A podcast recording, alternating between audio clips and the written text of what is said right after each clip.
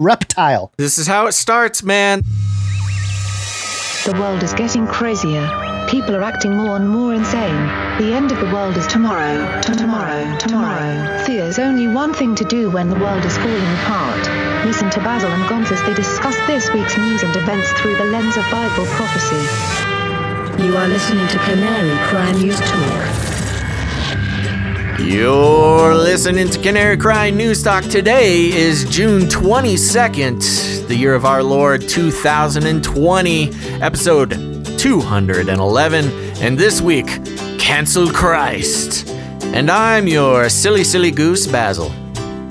And this is Grumpy Gonz.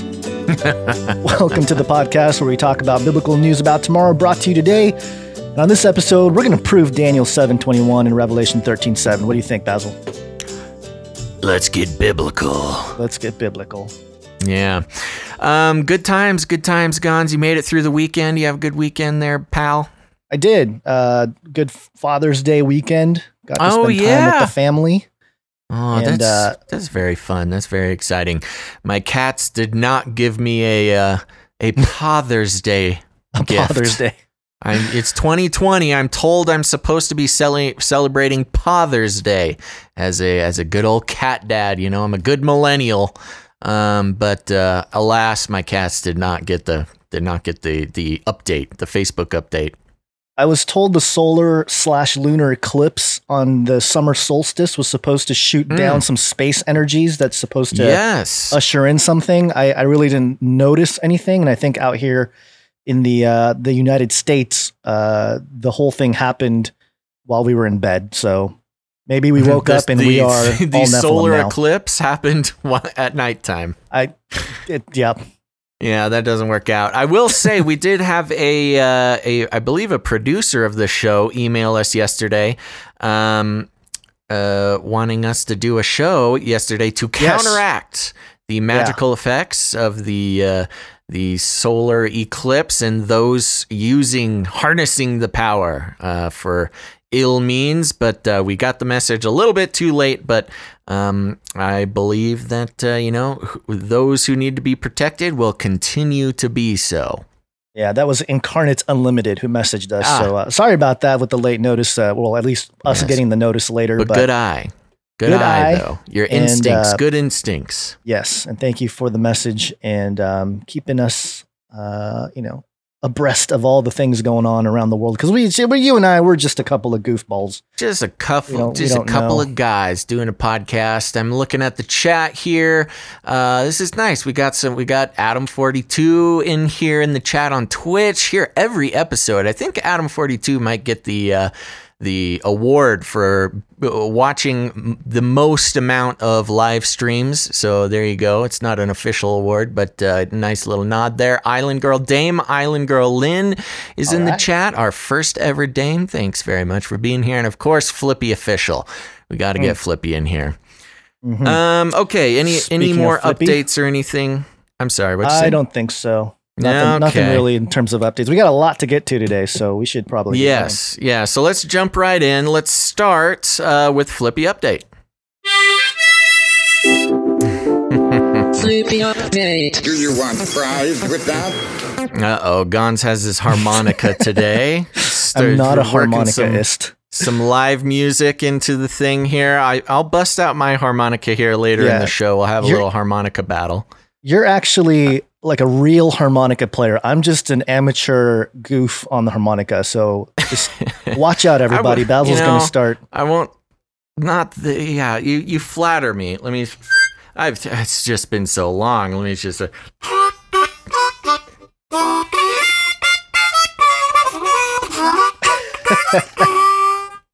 no biggie. I think my Okay, favorite part is your uh, googly eyes moving back and forth when you do that. wiggling back and forth. Wiggling. Wiggling. Yeah. Okay. That's what they're there for. Okay, so we're here on geekwire.com.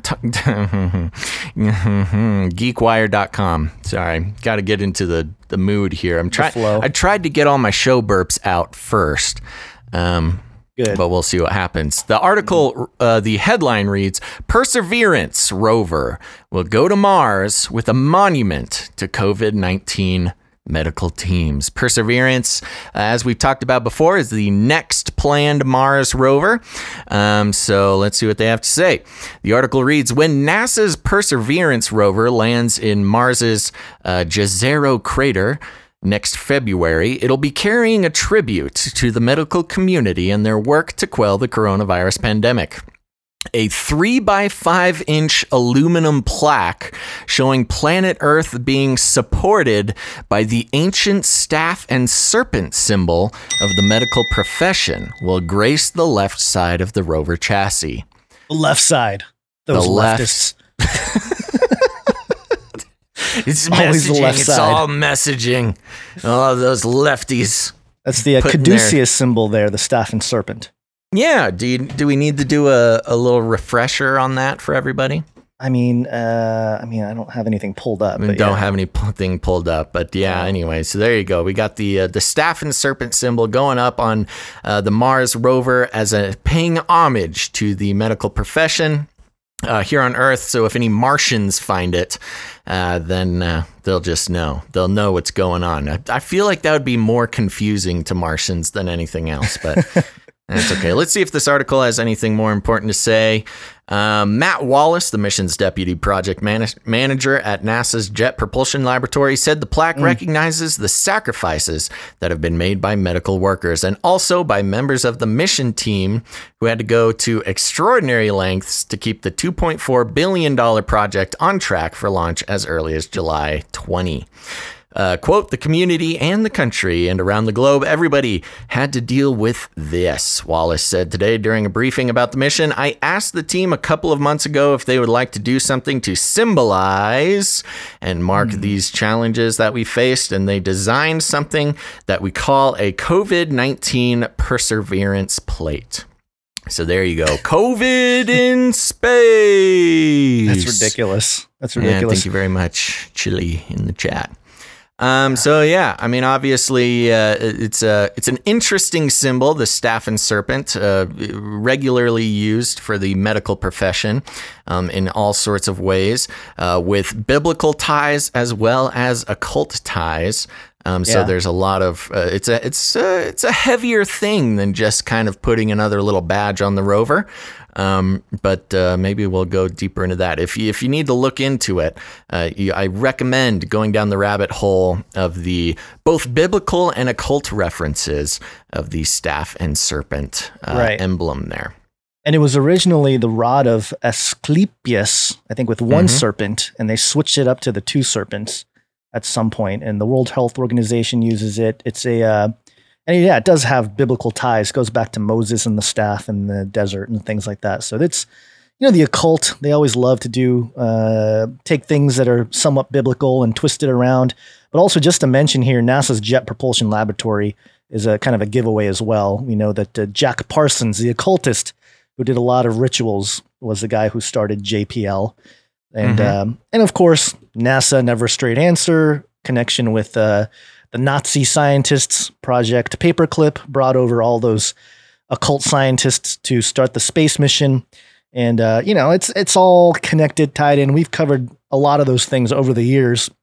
So we won't Yeah. dive into it on, on the news talk here, but Mr. Eyes six seventeen on the Twitch chat sa- uh, said thought it might be a statue of a nurse dancing. I thought that that might be pretty good, like a dancing TikTok nurse. You know, real I think real that's a pretty apropos. good symbol. Maybe the Right. Martians would uh, would like that more.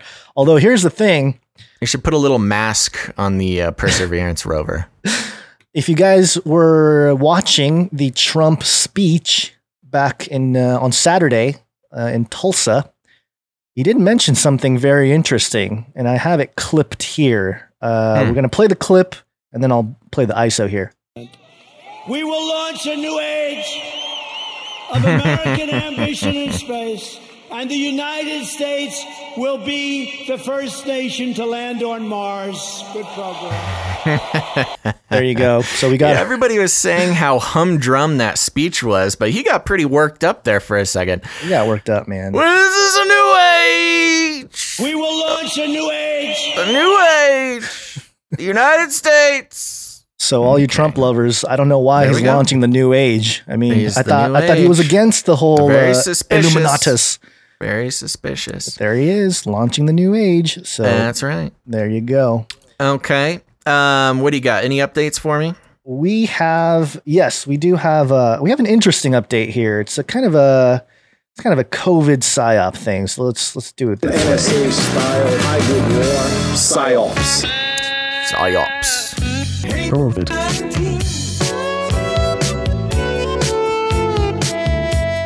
And this is one of those things that I, I we we really don't have an article for it, but I first saw this tweeted out by Adam Curry, the Podfather, the man who is uh, responsible for the podcast as a form of uh, Yeah. media, uh, or at least one half of it. We also had it uh, sent to us by a listener, as well as I see people are already uh, chatting about it in the chat. Right. So Right. this is good. So Adam Curry tweeted out this morning type into Google or type this into Google any three digit number plus new cases like this 333 new cases. And he explains what we see here is how news, quote unquote, is created. All result, results are generated by government sources. Many stories are automatically generated and parrot the government news release, in effect, bots. Agencies are creating minute by minute news releases. The media is amplifying them. And what he's basically talking about, if you go to Google, and we're going to do a little live uh, example here, um, and I'm going to pick 666 because, you know, 666 just just New just randomly, cases. no reason. uh, which is uh, interesting because it's already the first thing I right when I typed in 666 in Google, the first pop up suggestion was new cases. And um, you hit it, and you're going to see articles like from uh, this one from June 3rd. Virginia sees 666 new coronavirus cases. Ukraine adds 666 new cases. And um, let's try a different number. Let's try. We did the 322. Remember, we talked about that a few weeks ago, but we didn't realize that it was a uh, a lot more prevalent here.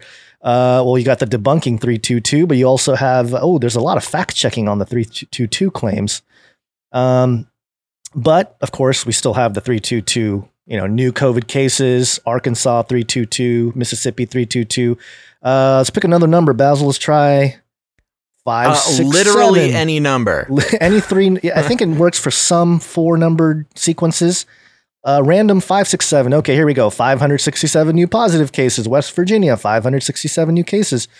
Um, Yeah. So the point Yeah, being, and, and here's the thing: I spent about 20 minutes doing this, and uh, you know, here was uh, the thing that really got me is, you know, if you choose just like a dozen random three digits, you know, you go three two two, three five six, six two one, you know, you just go through and kind of spread them out like that, you'll get a, a positive uh, you know, a page of positive results. But the thing that really got me was I started going in order. So I'd do like 525, 526, too. 527, 528.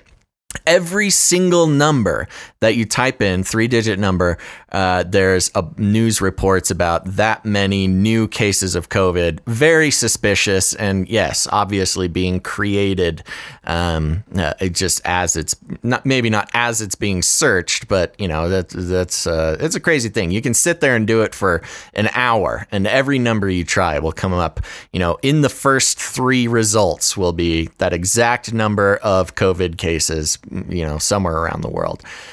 Now, you know, of course, in large number theory, you know, you put in uh, with when you think about how many municipalities and news agencies there are throughout the world, yeah, you can say, okay, there's probably a lot of numbers, a lot of numbers being reported, but it's really suspicious. I mean, literally any number you type in, there is a news article about that many people catching COVID. It's uh, it looks like coincidence. Yeah.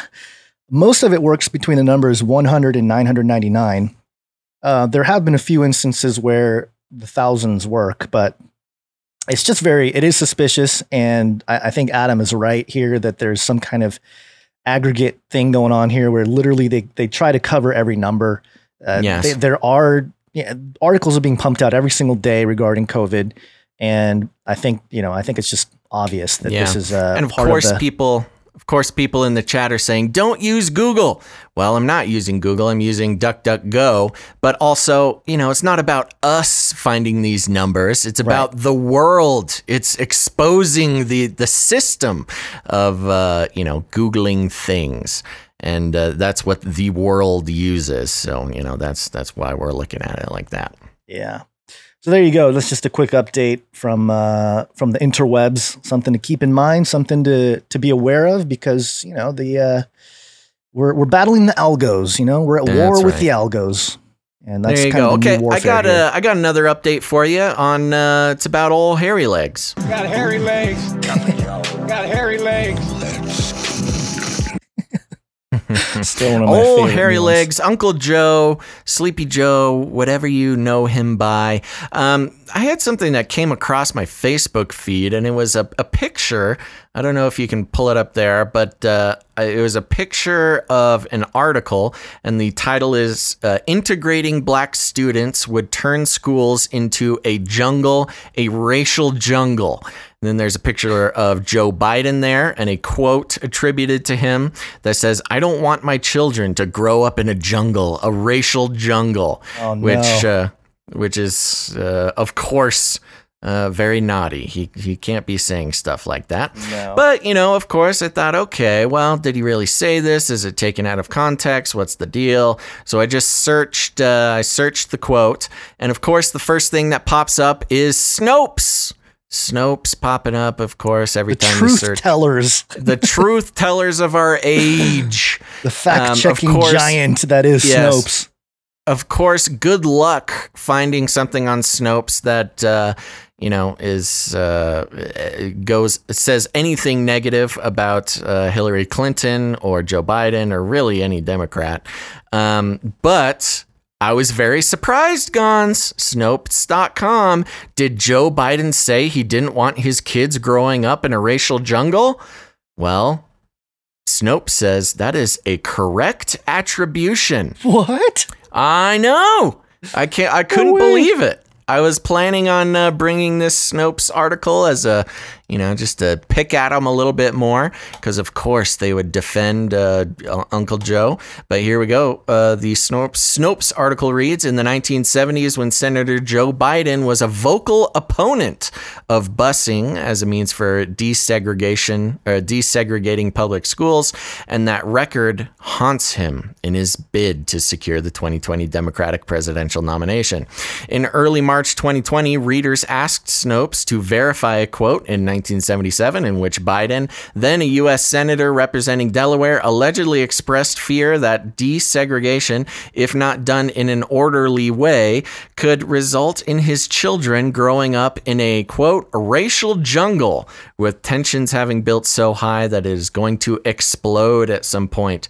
The quote was initially uncovered by Daria Roithmayr, a law professor at the University of Southern California in July 2019, but as Biden emerged from Super Tuesday on March 3rd, 2020 as a potential frontrunner for the nomination, news stories containing the quote circulated anew. Among stories readers widely shared was July 15th, 2019 Business Insider story that reported, quote, Former Vice President Joe Biden is facing increased scrutiny over his record on busing and racial issues. And this week, old comments resurfaced in which he said in 1977 that busing for the purpose of desegregation was ca- would cause his children to grow up in a racial jungle. The quote is accurate, as reported, and then reads in full. Uh, the, well, just for integrity purposes, we'll read it in full. Unless we do something about this, my children are going to grow up in a jungle. The jungle being a racial jungle with tensions having built so high that it's going to explode at some point. We've got to make some move on this. We contacted the Biden campaign for comment, but received no response in time for publication. Biden made the remark in 1977 during a hearing about busing school children in order to desegregate public schools, as the New York Times reported in a detailed delineation of Biden's history with busing. Biden at the time had emerged as the Democrats party Democrat Party's crusader against busing. Now listen to this. Taking the same side as segregationists. Hmm. Biden joined up with Jesse Helms, the segregationist senator from North Carolina, to offer his own anti busing amendment to that year's education spending bill. Biden's advocacy made it safe for other Democrats to oppose busing, the Times reported. Times further reported that Biden sided with Helms in 1975 when the latter when the latter proposed to strip the federal government's power to withhold funding from school districts that refused to comply with racial equality measures. Uh, and then it goes on. Um, so there you go. But you know, Biden continues. You know, it, it- it's nice to know that he's been putting his foot in his mouth for uh, 50 years now. this is not a new thing. You know, there's all this talk about him, uh, you know, being, you know, getting older, you know, suffering from from not really knowing what's going on or where he is or what to say and what's okay to say and what's not okay to say. Uh, but uh, evidence shows that he's been on the wrong side of history for at least 50 years. You know why I know we're all doomed here, especially Wow. especially believers, because on, Okay, on yeah. our choices here for November are, are literally we have on one end Got hairy legs. Got hairy legs. And look I, I I get it it's a little better you know it's better to be this We will launch a new age. but I don't know man Is it? these, these, I don't like these choices, man. I, I don't got, uh, like him either but it feels like the same type of uh same type of thing going on from It does last time. feel. It does feel like that. And so speaking of there you which, go. uh, yeah Hmm. Thank you for the update Joe yeah, a little update on Joe. Continue. You know, it's this putting his foot in his mouth thing is not new. This has been going on for 50 years. Now, speaking of putting your foot in your mouth, I got one more update, and then Okay. we can uh, get into some stuff. Now, we talked about. Uh, Trump's ad getting pulled from Facebook and, and other social media places. I think specifically uh, Facebook for this one, um, where he had an ad pulled that featured an upside down red triangle um, which was pulled because that was considered, uh, I don't know, a symbolism of hate, referring to Nazi concentration camps. So I looked into it a little bit. It didn't take much looking, but I, just a little bit of looking.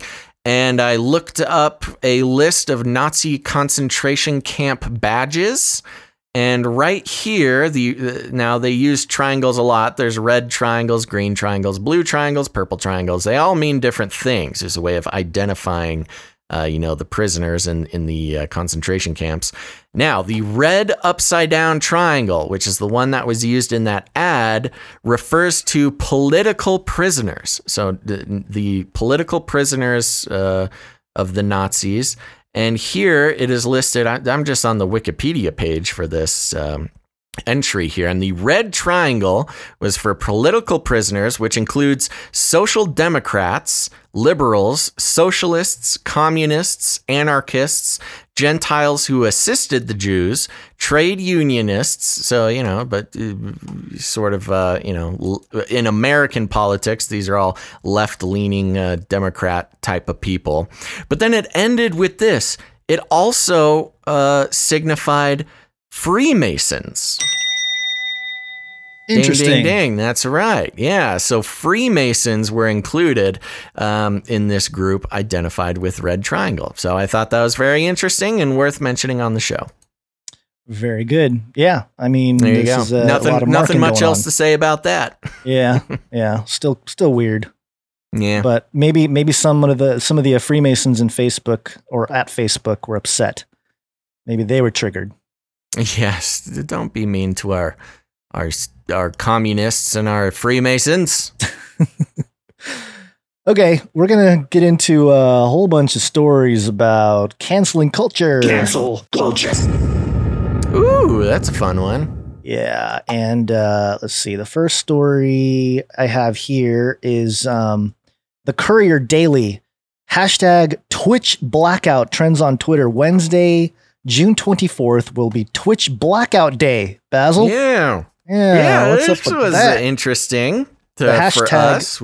We've Yeah, obviously especially- been pushing people to Twitch for the past uh, three months or so. I know all you Twitch people out there. See what happens here. The hashtag hashtag Twitch blackout is trending on Twitter, in which people are requesting streamers and the viewers not to use Twitch on June 24th, Wednesday. People want the streaming platform to take a note of abuse, racism, sexual harassment, assault, and rape. It's Oh. got uh, yeah, pretty intense. Mind Mine uh, tweet uh, mentioning Mhm. similar uh, sentiments there. After analyzing the tweets from this hashtag, one user shared that Twitch should itself ban some offensive words instead of the creators. As per Well Dang It's tweet, there are certain inappropriate racist usernames that should be banned. Mm, yeah. Uh-oh. Well, Going after, as soon as we get here, of course, this. this yeah. Well, don't have a racist username. That seems pretty easy. Just don't be. Don't have a racist username. I you should know, be fine. I know. Uh, some people are ready to uninstall the app from their smartphone just to avoid accidental opening of the app. While some creators on the streaming platform have canceled the scheduled stream for Wednesday to support the movement. And uh, here's one guy. I'm Martin Fox saying he won't be streaming on uh, on Wednesday. Yeah, Others- dang. I mean, Wednesday is a show day for us, man. I I, know. don't know. We're just, sounds like competition is going to be low. yeah. The day Canary Cry News Talk took over Twitch. Uh, other than this few, uh, other than this few streamers have committed to postpone their Wednesday stream to some other day. Oh, other than this, okay, that makes sense. Uh, I am Brandon said in a tweet, I plan not to stream on Wednesday for Twitch Blackout. If you need to stream, do it. I want to stand by my fellow Twitch coworkers and users. Hmm, Apart from you. this, some users of Twitch are saying that the content creators will suffer if they don't do the streaming. Uh, seeing this, XOXO Carly tweeted, if you want to hit Twitch in the wallet, donate directly to streamers instead of gifting sub bits. Yeah, that's not a bad way to do it. And I like how I- this article has no mention of what the actual reason Yeah. for Twitch blackout really is. Well, I actually have some some minor information on that, and I, I couldn't quite uh, find any supporting documents, but I do know some other people in the business. And uh, to keep it brief, um, Saturday evening there was some uh, some some Me Too action going on with some Twitch affiliated businesses. Um, uh, nothing within Twitch that I know of, but I know some businesses that sort of surround Twitch uh, had, well, one in particular had uh, had a Me Too moment, and that was uh, apocalyptic for that company. And I, th- you know, I don't have a direct connection between this uh, Twitch blackout and that.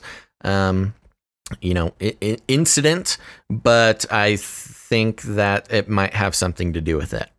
So you're saying that it's not anything within the walls of Twitch, it's the Twitch affiliate type of companies that work with them type of deal? I I'm not sure. Now I do know we have uh, at least a listener or two who are involved in the industry. Um, so if they want to give me some more information and give me permission to talk about it, uh, maybe I'll talk about that on Wednesday. That would be well, I guess yeah, I could talk about it show on day. Twitch Blackout Day. yeah, we can literally be the the beacon of truth. Yes, bringing, Twitch bringing the Blackout Day. Yeah, but uh, from what I can tell so far, I believe it has to do with some some Me Tooing. Some people got Me Too'd, Mm. and so it's caused a quite a quite an issue with the Twitch community.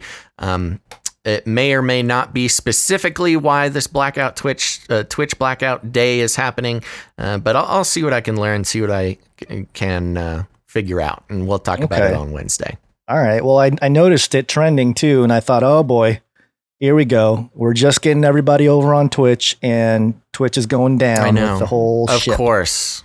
Of course, we're going to get. Uh, yeah, well, we spend three months getting fifteen hundred extra people to join the uh, join the service, and then suddenly we will uh, be liable for the issues going on. Where's we'll Bezos? See. We'll see what happens. Is Bezos going to come out with, and damage control some of this with his robot That's dog a army? great question. I have a feeling he won't. I have a feeling he will try to distance himself as Yeah. much as he can. And, you know, if it's not a problem within Twitch, um, then that's fine. That's his prerogative. Uh, but if the Twitch service itself uh, has some sort of liability or responsibility, then yeah, we'll see what he does. Okay. Well, we got more Okay. uh, more updates on the canceling front here. Cancel culture. I I will say just a little public service announcement. Gonz, occasionally uh, your voice turns into a robot on my side. So Okay. if other people are experiencing that on the stream, it's not because, well, it's probably not because of Twitch or YouTube or wherever you're uh, listening. I think it's a Skype issue. Am I? How do I sound over there for you? Still you sound fine? fine? to me, and and Okay. maybe yeah, I don't know. Maybe it's my download speeds or something. We'll see. Yeah, well, we're all ready to become cyborgs over here. Just kidding. Okay, so there's uh, I'm going to look at this tweet first, and then we'll get into a story to sort of back it up here. Um, but there's a tweet that went eh, kind of viral, uh, and it's uh, from at Jolu Haman, Jolu Haman, and uh, the part of this is just triggering the conservative right wing type of people here. But let me just read through some of this, okay? Okay, hold on. I'm sorry. I just got so distracted. I'm sure we'll give a shout out to this person during the first break, but there is a user in the chat named Daddy Basil's little boy. Oh man. Oh no, Oh, you're having children now through the Twitch. Yeah, now I, I get to have children. a Father's Day now. Oh, there you Daddy go. Basil's little boy. Thank you for being here, son. oh my gosh. Okay, sorry to interrupt. Continue. Weird. Okay, so yes, this person said in a tweet, since conservative Christians keep coming at me here, and she lists like a bunch of stuff here. First, she says, I am a Christian and I believe proselytizing is violence against another. I am a Christian and I believe LGBTQ plus people are divine and should lead us. I am a mm. Christian and I learn a lot from people who do not share my faith. I am a Christian and I don't go to church. I am a Christian and I don't believe the Bible is the word of God. That one triggered me. How do you how do you call hmm. yourself a Christian and say that? I mean, it's I don't know. It doesn't make any sense to me. I don't know. It's interesting. There's a bunch of other things. wide range. Wide They're range of things. identifying guns. You can identify it as whatever you want. Yeah, sure. And then uh, there was one more thing that she said that was that didn't make any sense to me. She goes through a whole bunch of stuff here. You know, a lot of the whole left leftist type of thinking here. And um, actually, I think my tweet just sort of summarizes it, uh, where I stated, or let's see if I can find it here. Uh, I lost it. Um, where's my tweet on it? Here it is. Uh, I quoted her saying, I am a Christian and I don't believe the Bible is the word of God. And I put an eye roll because eye roll. And then she said, I'm a Christian and I do as I please.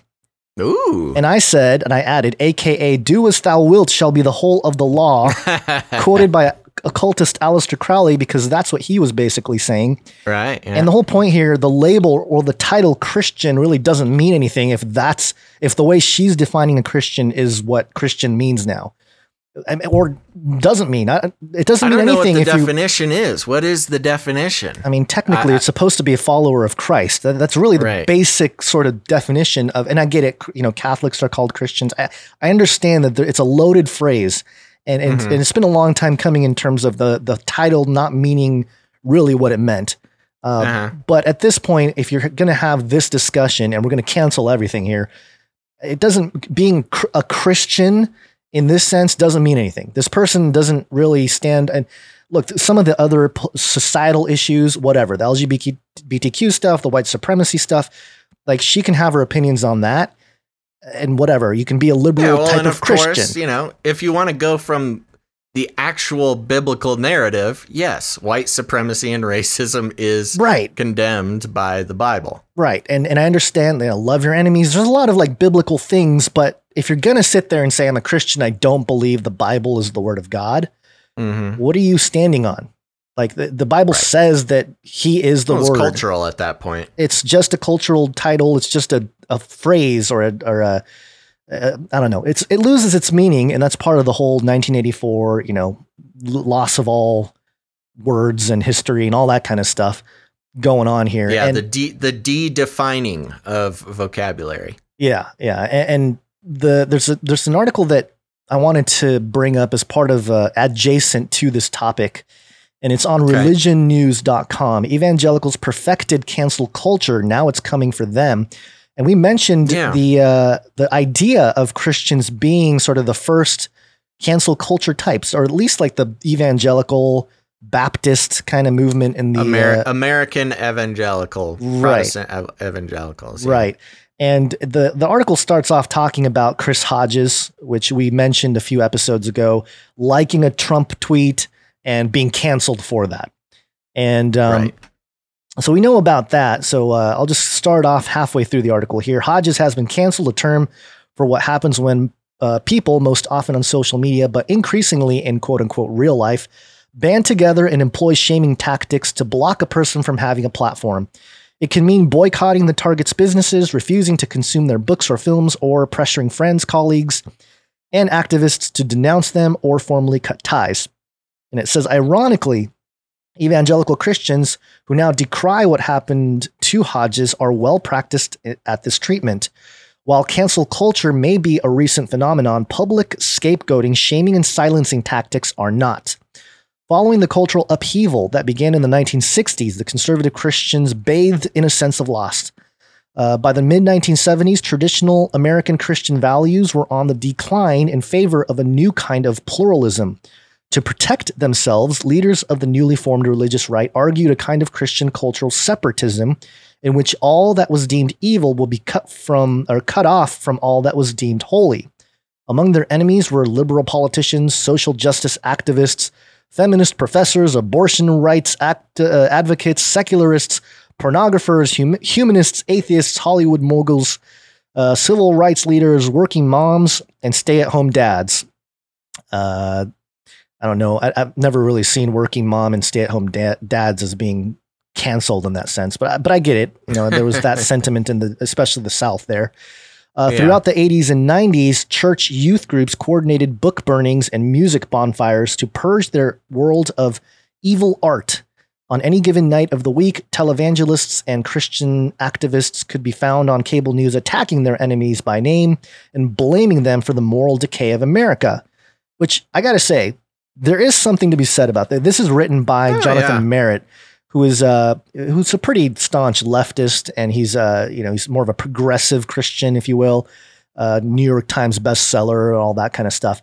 And I've had some interactions with him on Twitter, but you know he makes this point about the moral decay being like, oh, that's they're blaming the moral decay on these types of things, and I would argue, yeah, like a lot of those things did decay our morals and values at large and desens- desensitized the public, you know, to accept more and more of that stuff. So I Mhm. wouldn't say that that's in- inaccurate, um, but it keeps going here. Evangelicals tried to level best to smear and shame any person or organization who didn't behave or believe appropriately in order to forcibly craft a society according to their Christian values. When the target of their wrath wasn't vulnerable to their smears, they used the foremost tool of cancel culture, the boycott. In 1997, the 16 million member Southern Baptist Convention boycotted the Walt Disney Company, which they Ooh. perceived to be too gay friendly. And uh, Hmm. again, it's like, okay, there's a point being made by the Southern Baptist Convention that is absolutely, uh, I think, correct. Not just the gay thing, but just you know the the sexualization of the young, young people. Um, you know, well, the- of course, Disney has a long history of uh, sexualizing cartoons for children, right? even in subliminal ways. I mean, a very interesting little rabbit hole to go down, And- uh, and that would be enough. and Walt Disney's occult ties and some of his things. There's plenty. It doesn't have to be the gay thing, although that's I get it. That's sort of the, the surface level thing they went after. Uh, two years later, Jerry Falwell Sr., founder of the Moral Majority, famously led an effort to boycott boycott the Teletubbies, a children's television program, because he got an inkling that Tinky Winky character was covertly gay. I remember that. Do you remember that? I remember the show being disturbing. I, I- didn't really watch it as a kid or anything, but Definitely a weird show, but in a you know in a long history of weird children's shows. Um, but uh, yeah, I remember is because the purple Teletubby carried a purse, and Oh, okay. suddenly we you know you we Was it before- the Teletubbies. was it before the man purse was really a thing, or Oh yeah, no, man, that the Tinky Winky or whatever his name was. Uh, yeah, he he was a, a pioneer of the man purse, the man bag. Did I uh, offend the YouTube channel? Because I, I I see that there's like 300 people that just logged off YouTube on the Face Like the Sun channel. Oh well, whatever. Uh, I don't know. Maybe Eh, it doesn't watch matter. your mouth. Or get canceled, Gonz. Getting canceled by YouTube. Yep. Um, ooh, so it's somebody said YouTube cut the stream off. It says the stream ended 82 minutes ago. Well, fantastic. Thank you, Uh, YouTube. we haven't even, even been going for 82 minutes. Wow, YouTube used the uh, the time machine to cancel us too far in the past. Well, there you go. Another reason to uh, subscribe over on twitch.tv slash canary cry radio for just such an occasion.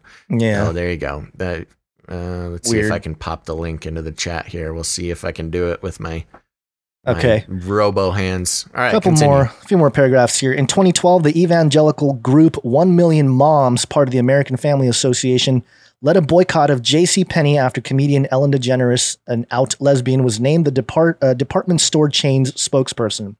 White evangelicals' cancel culture did not just target those outside the camp.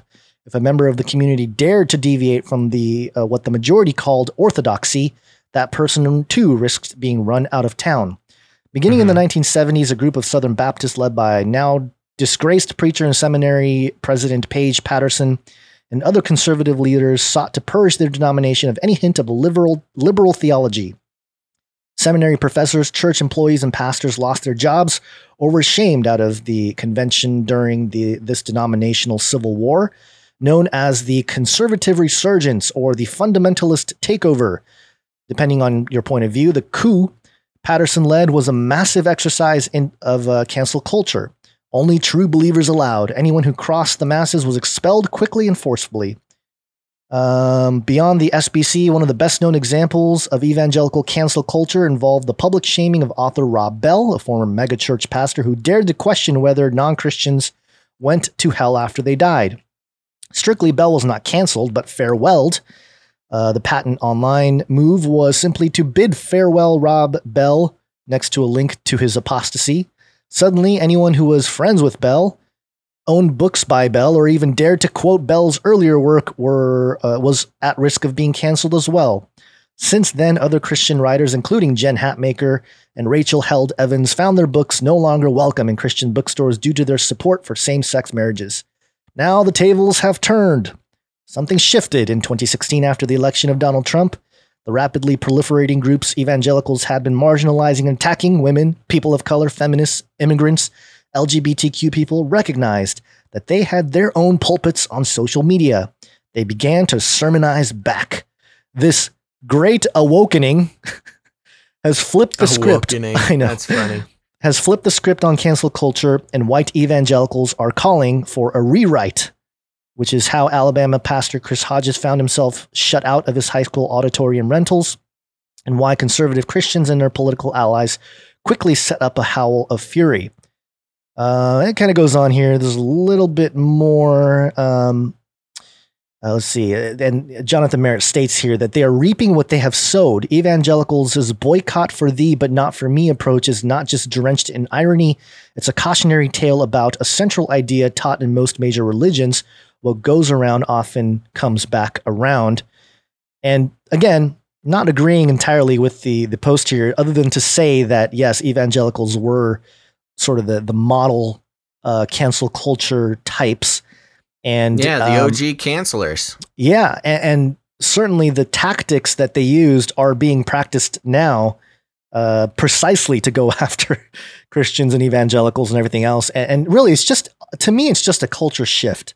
You know, it's it's who who is really the spokesperson or the the public front of culture. And if you think about the 60s, 70s, 80s, counterculture was, you know, the sex, drugs, rock and roll, and and you know, it, it was all the stuff that was against the mainstream whitey tighty culture.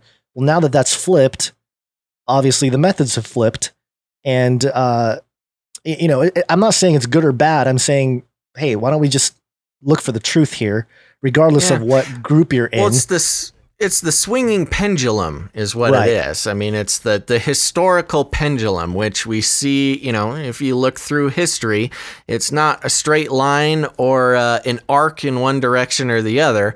It is a pendulum swinging back and forth, and that's definitely a place that we are at um, in America today, as well as Christianity and pretty much in every sector of life. Um, but American politics, as well as the sort of social atmosphere of America, you know, it, it swung one way with Obama, then it started swinging the other way. Um, Right. And, you know, it's just kind of part of life. It- that's one thing that, you know, I, uh, for me personally, when you recognize that the pendulum is going to swing back and forth uh, every few years and maybe every decade, if we want to be kind of conservative about it, um, it, it gets a lot less stressful because uh, it's always swung one way and it always swings back around the other way. And that's just kind of the way that history has been working. Um, so this doesn't come as a big surprise to me, um, but it is interesting and it's important to note the history of this uh, cancel culture. Which is a new term. Remember, you Yeah. know, the, the cancel culture. It used to just be called boycotting, where if some company didn't like, uh, you didn't like what some company was doing, you just uh, didn't patronize that company. Now, with the technology where it's at and social media and things like that, it's really turned into cancel culture where you can, you know, if there's a TV show or something that crosses a line that enough people don't appreciate, uh, suddenly all the advertisers will start start pulling out. It's like an elevation of the the art of war of cancel cancel culture. Well, it's kind of like uh, the thing is, cancel culture, in my opinion, from the evangelical side, was more just like a boycott. Whereas with this with this other cancel culture, it's like you lose your business. It's it's a lot Yeah. more intense coming from the other. Way, at least nowadays, Consequences surely are are much higher now than they used to be. it seems that way. Anyway, I don't Yeah. know. Maybe there are examples that we don't know of of cancel culture ish type stuff that uh, uh, swing the other way. But in terms of just uh, the severity of the consequences, it does seem a little bit more intense now. Like the pastor not being able to, you know, feed the homeless because because he liked a Trump tweet, as opposed to maybe you know some evangelicals doing an exposed sermon about Disney or something, and and it's not like Disney lost any business. You know, if anything, they probably got some business from people that well, hate I mean, they may have lost some business, but of course they're they were able to weather the storm and come back. All you got to do is wait the, these things out, you know. yeah, yeah. So it'll So- be interesting if if we are uh, if we are uh, destined to do this show for another ten years. Yeah, we'll, we'll be uh, talking about the same type of stuff, just with the pendulum swi- swinging the opposite direction. Yeah, we will we will stay on the narrow path here and try not to swing too way, you know too much one way or the other. Yeah, right. Uh, but it, it doesn't end there, Basil. They're starting. They want to cancel all kinds of stuff, and and the statue thing is another topic to yeah, get lots into. of very interesting statue stuff. Cancel Um, culture. So, uh, yeah, let's see here. The this is uh, we're going to take this from Newsweek, but of course this is all over the place. Yeah. But this is uh, an interesting thing that came out. Um, Newsweek.com article is titled "Statues of Jesus Are Next." Matt Schlapp decries monument removals.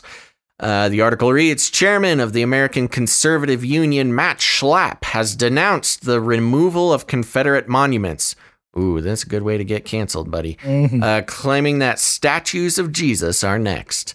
A number of monuments honoring Confederate leaders have recently been defaced and torn down by Black Lives Matter protesters, including those in Virginia, North Carolina, California, Oregon, and Alabama. Quote, statues of Jesus are next. It won't end. Pray for the USA, Schlapp tweeted.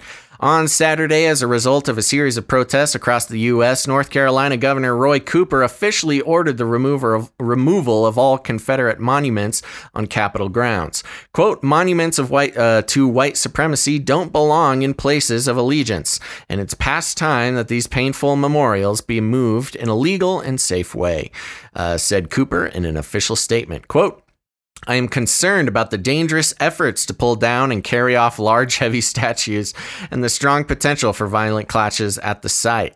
Uh, that's a, actually an interesting point. I didn't consider that tearing down these big statues would be super dangerous to anybody standing around. Uh, amid protests, Birmingham, Alabama, Mayor Randall Woodfin asked people to stop their attempts to demolish the century old 52 foot tall Confederate sailors and soldiers monument in Linn Park for safety reasons and said he would finish the job himself. Quote, Allow me to finish the job for you, the mayor said to a crowd of protesters via megaphone at the end of May. I wanted you to hear it directly from me, but you need to stand down. Stand down! The vandalized statue was later removed by city officials, prompting the Alabama Attorney General to bring legal action against the mayor for dismantling the monument. The mayor's orders were in breach of the memorial preservation law passed in 2017, and those breaking the law could face one-time $25,000 fine. Recent anti-racism mass protests were sparked by the death of George Floyd, a 46-year-old African American. On May 25th, Floyd died, died after a white officer kneeled on his neck for 8 minutes and 46 seconds while arresting him on suspicion of using a counterfeit $20 bill. Statues around the world have been targeted by protesters in solidarity with the Black Lives Matter movement, including effigies of men who profited from the Atlantic slave trade. A statue of Christopher Columbus was torn down in Richmond, Virginia, and an effigy of slave trader Edward Colston was taken down in Bristol, England. Following the removal of the Colston statue, the British Prime Minister Boris Johnson said to remove statues is to, quote, to lie about our history. Uh, hmm. Meanwhile, in New Zealand, authorities took a proactive approach in the city of Hamilton and removed a bronze figure of Captain John Hamilton, a British naval captain who commanded a colonial regiment in the fight against indigenous Maori people in the, in the 1860s before it could be vandalized or torn down by protesters. The Maori party's co-leader Debbie Ngaru, oh my gosh, Debbie Ngaru- Garuiwa, Gariwa Packer. wow, that was hard. Uh, has called for an inquir- inquiry to identify and remove the other monuments and place names that symbolize racism and oppression. Quote, it may not appear racist to some, but those who it affects and to those whose history was most impacted, it does. It just simply does. And it's wrong, and we should be part of that solution. Uh, that person said. We're not saying first of I don't want to disre- disrespect this person by having such a hard time with their name. Uh, we're not saying first of all that they should should all be pulled down. What we're saying is that there are some that no longer fit who we should be as a nation.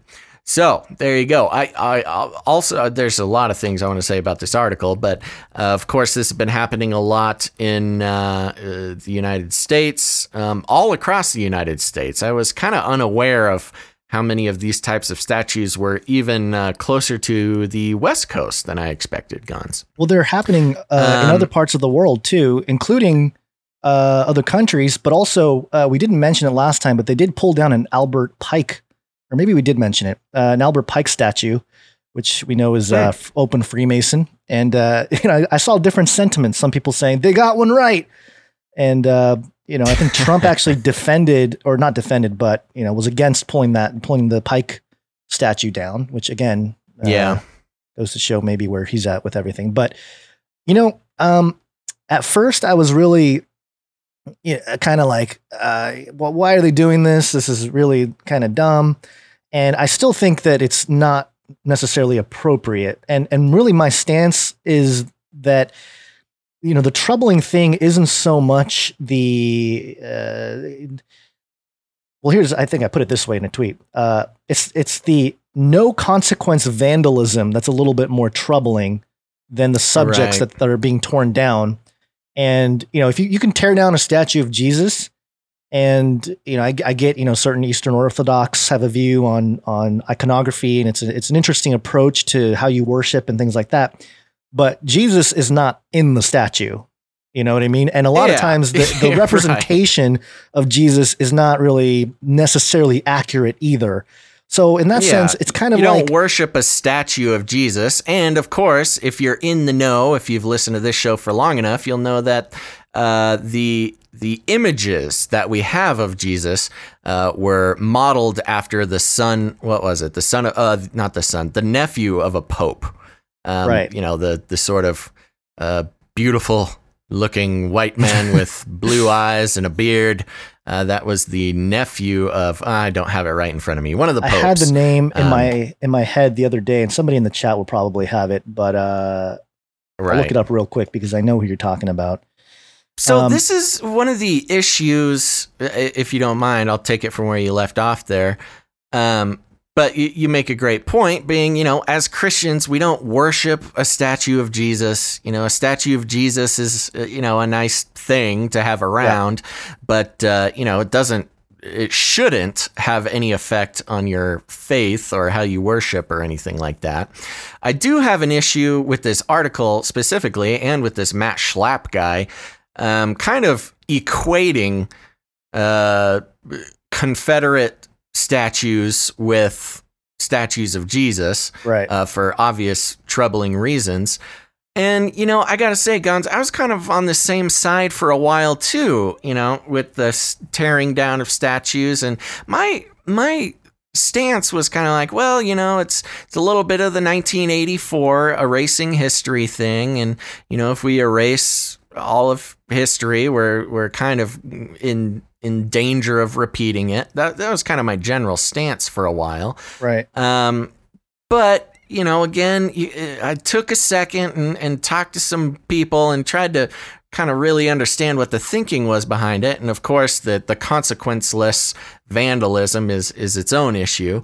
But uh, you know, to people who those statues, uh, you know, re- don't they don't represent the same thing. Now, I'm a West Coast kid. I I really don't have any connection to the South or the Confederacy or you know Mm-hmm. Except the, that the giant. Confederate flag that was on your car. Oh my god! Just kidding. my, my my sweet muscle car. Yeah. Um, yeah. So you know, uh, uh, look, I'm a I'm a kid who has no connection to the Confederacy or the South or any sort of uh, you know history. Uh, that's not my history. So you know, take that for what you will during this conversation. But you know, I kind of understood. I, I didn't really like the concept of erasing history. I didn't really like the concept of that. But you know, after talking with some people about you know, how would you feel if there was a statue to the guy who enslaved your ancestors and that type of thing? I mean, it it, it makes sense. It's not a it's not a absurd notion that that would make people uncomfortable. In fact, it makes a lot of sense. Um, but what really kind of shifted my perspective and maybe kind of back up and take more of a you know thirty thousand foot view of things is uh, somebody tweeted, and you know what? I should have put the tweet in my notes here, so I'm gonna just have to uh, paraphrase it.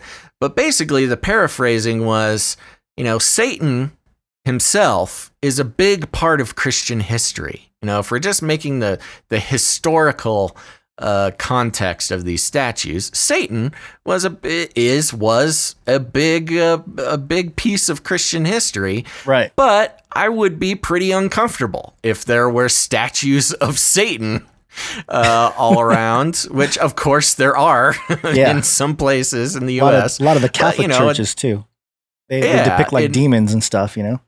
Yeah, and you know, of course, during the whole movement of taking down the uh, statues of the Ten Commandments, there's been Baphomet statues that go up and stuff like that, and it is uncomfortable, and we don't like it. There's the Moloch statue that went up at the Vatican, all sorts of stuff. That uh, yeah, if I had a chance, if if if situations were reversed and you know there's a mob of people pulling down the Baphomet statue, I probably wouldn't be complaining so much.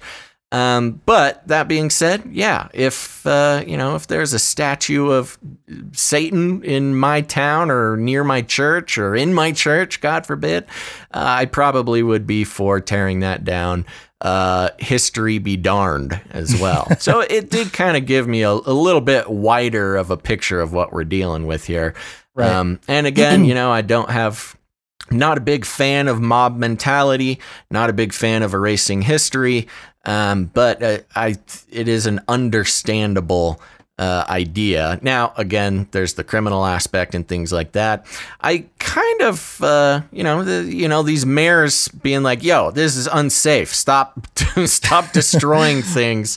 We'll take Somebody's gonna down. cr- just, uh, just let's just do it safely. You know. Uh, Right. Yeah. Just let me take it down for to you. do no it. need to put any lives at risk here. So I think that's a better uh, way to do it. If the statue is going to come down, let's let's use a crane, people, not uh, not a you know a Prius and a tow strap. Right. Um, So but, Cesar, uh, yeah, go ahead. just to reiterate real Yeah. quick, just really quickly, I am uncomfortable with uh, this Newsweek article and this Matt Schlapp guy um, kind of equating statues of Confederate leaders and soldiers and things like that with statues of Jesus. I don't think those two things should be uh, equated even in rhetoric. Because who Yeah. knows? I mean, I, I don't know. I don't even know of any statues of Jesus in America. Have you ever seen don't? a statue of Jesus in America? I think, I, yeah, I've seen some. Yeah, Have you? I have not seen. Maybe like outside of a church or something, but I've Uh, never you seen a to- public statue of Jesus. I think there's, uh, especially kind of in your more Catholic uh, places, I've seen little statues and nothing huge. Yeah, But, sure. yeah, you're Oh, talking yeah, about yeah. big Ic- statues? iconography, that kind of stuff. Okay. Yeah. Yeah. So yeah, that's what I'm saying. Iconography is one thing, but yeah, I guess you're right. Yeah. A huge statue Ah. is a whole nother thing. This Uh, is why I love having the chat. Seeking the Kingdom 76. It was Caesar Begoria, is who Yeah, the Borgia. image of the Bor- Europe- Bor- First, okay. First off, European looking Jesus was modeled after. Caesar Borgia, but also Yeah.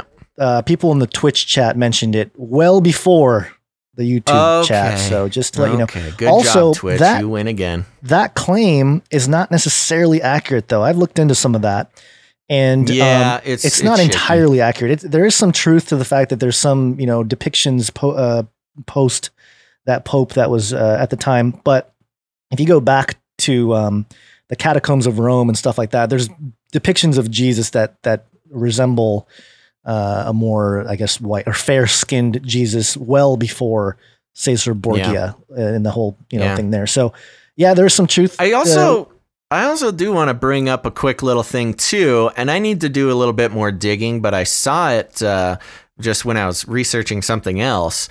Um, and that was, you know, there's a lot of talk about Christianity being the the religion of the oppressors. You know, of course, uh, the Christianity being the the major religion in in the New World when slaves were being brought over. Um, but uh, you know, and Christianity is often thought of as the you know the white religion and the American Right, religion right. and uh, you know the origin the religion of the oppressors. And actually, uh, there's a lot of historical evidence, physical historical evidence, that Christianity was in Africa way before it was you know sort of Europeanized. Uh, you know, you've got Dead Sea Scroll type documents in Ethiopia thousands of years before um, you know, the new world was even discovered. So, you know, there you go. The, the Christianity was in Africa before it was in America or Right. even many parts of Europe. So, something to think about. Yeah, yeah. So there's there's again, you know, it's one of those things where you know you've always heard the phrase like history is written by its victors, and there's a lot of truth to that. You know, so what we get as history is just a small snippet of what probably happened and just one narrative of what happened, especially in like you know public education and stuff like that.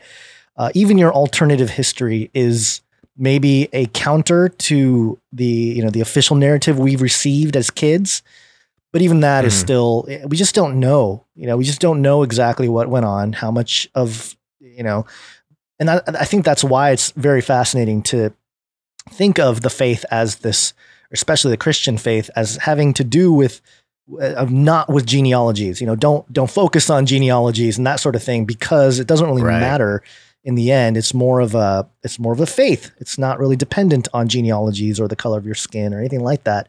But of course we're at this point in history where everything is everything is being uh, seen through the lens of color and you know you can't avoid it at this point because people have that that notion but you know we have another story here that's right along these lines here so let's let's get into that's also part of the cancel culture Yeah, Cancel real quick, culture. while you do that, Gonz, I think it is I think it is your internet connection that's causing some trouble. So if you have some extra stuff streaming or something, I see if you can clean that up a little bit. I'm- and I will I've give turned everything uh, off. just some advice to uh, people watching the live stream. Um, if you hover over the video, uh, click the little gear button and go to quality and turn your quality down. It will uh, quit that buffering for you. Just a little tip, little little tech tip. Basil's tech tips. oh no my our bit rate our upload bit rate right now is 3666 it's stuck Yeah. on Uh-oh. 3666. Yeah. Okay, moved off That's of it not now. very Thank you. Uh, this is amp.theguardian.com. Calls for redesign of royal honor over offensive image. Campaigners are calling for the redesign of one of Britain's highest honors personally bestowed by the Queen because they say its badge resembles a depiction of a white angel standing on the neck of a chained black man. Oh, And you can see the image Got here him. for those watching. That's cultural appropriation. We're going to get banned even more. oh no. The Order of St. Michael and St. George is traditionally awarded to ambassadors and diplomats, uh, diplomats and senior foreign office officials who have served abroad. It has three ranks, the highest of which is Knight Grand Cross, C or a GCMG, followed by Knight Commander, KCMG, and Companion. Uh, the imagery on the awards badge portrays Saint Michael trampling on Satan but campaigners say the image is reminiscent of the killing of George Floyd by white police officers in the US that Oh, led to worldwide protests. A petition calling for the medal to be redesigned has attracted more than 2,000 signatures on change.org. The petition started by Tracy Reeves says, quote, This is a highly offensive image. It is also reminiscent of the recent murder of George Floyd by the white policeman in the manner pers- uh, presented here in this medal.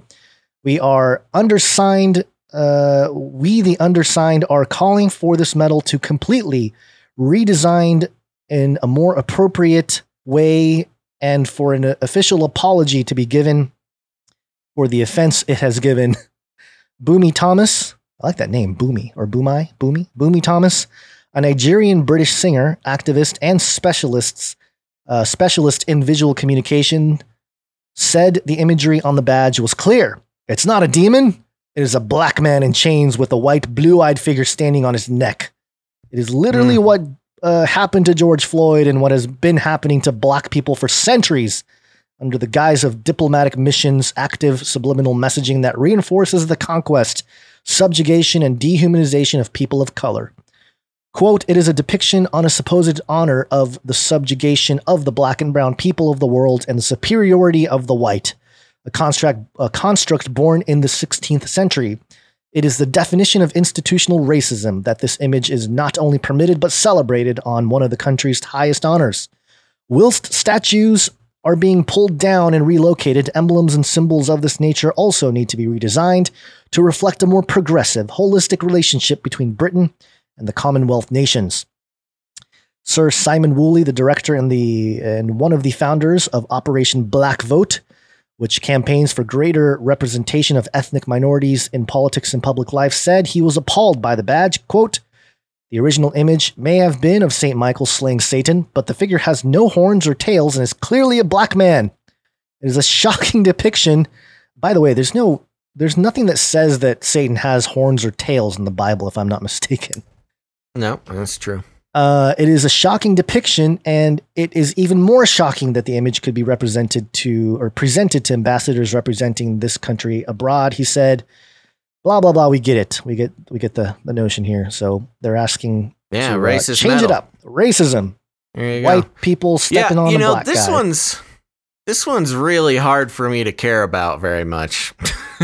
I do like uh, get saved now in the Twitch chat said UK redesigning medals and the US is redesigning pancake syrup.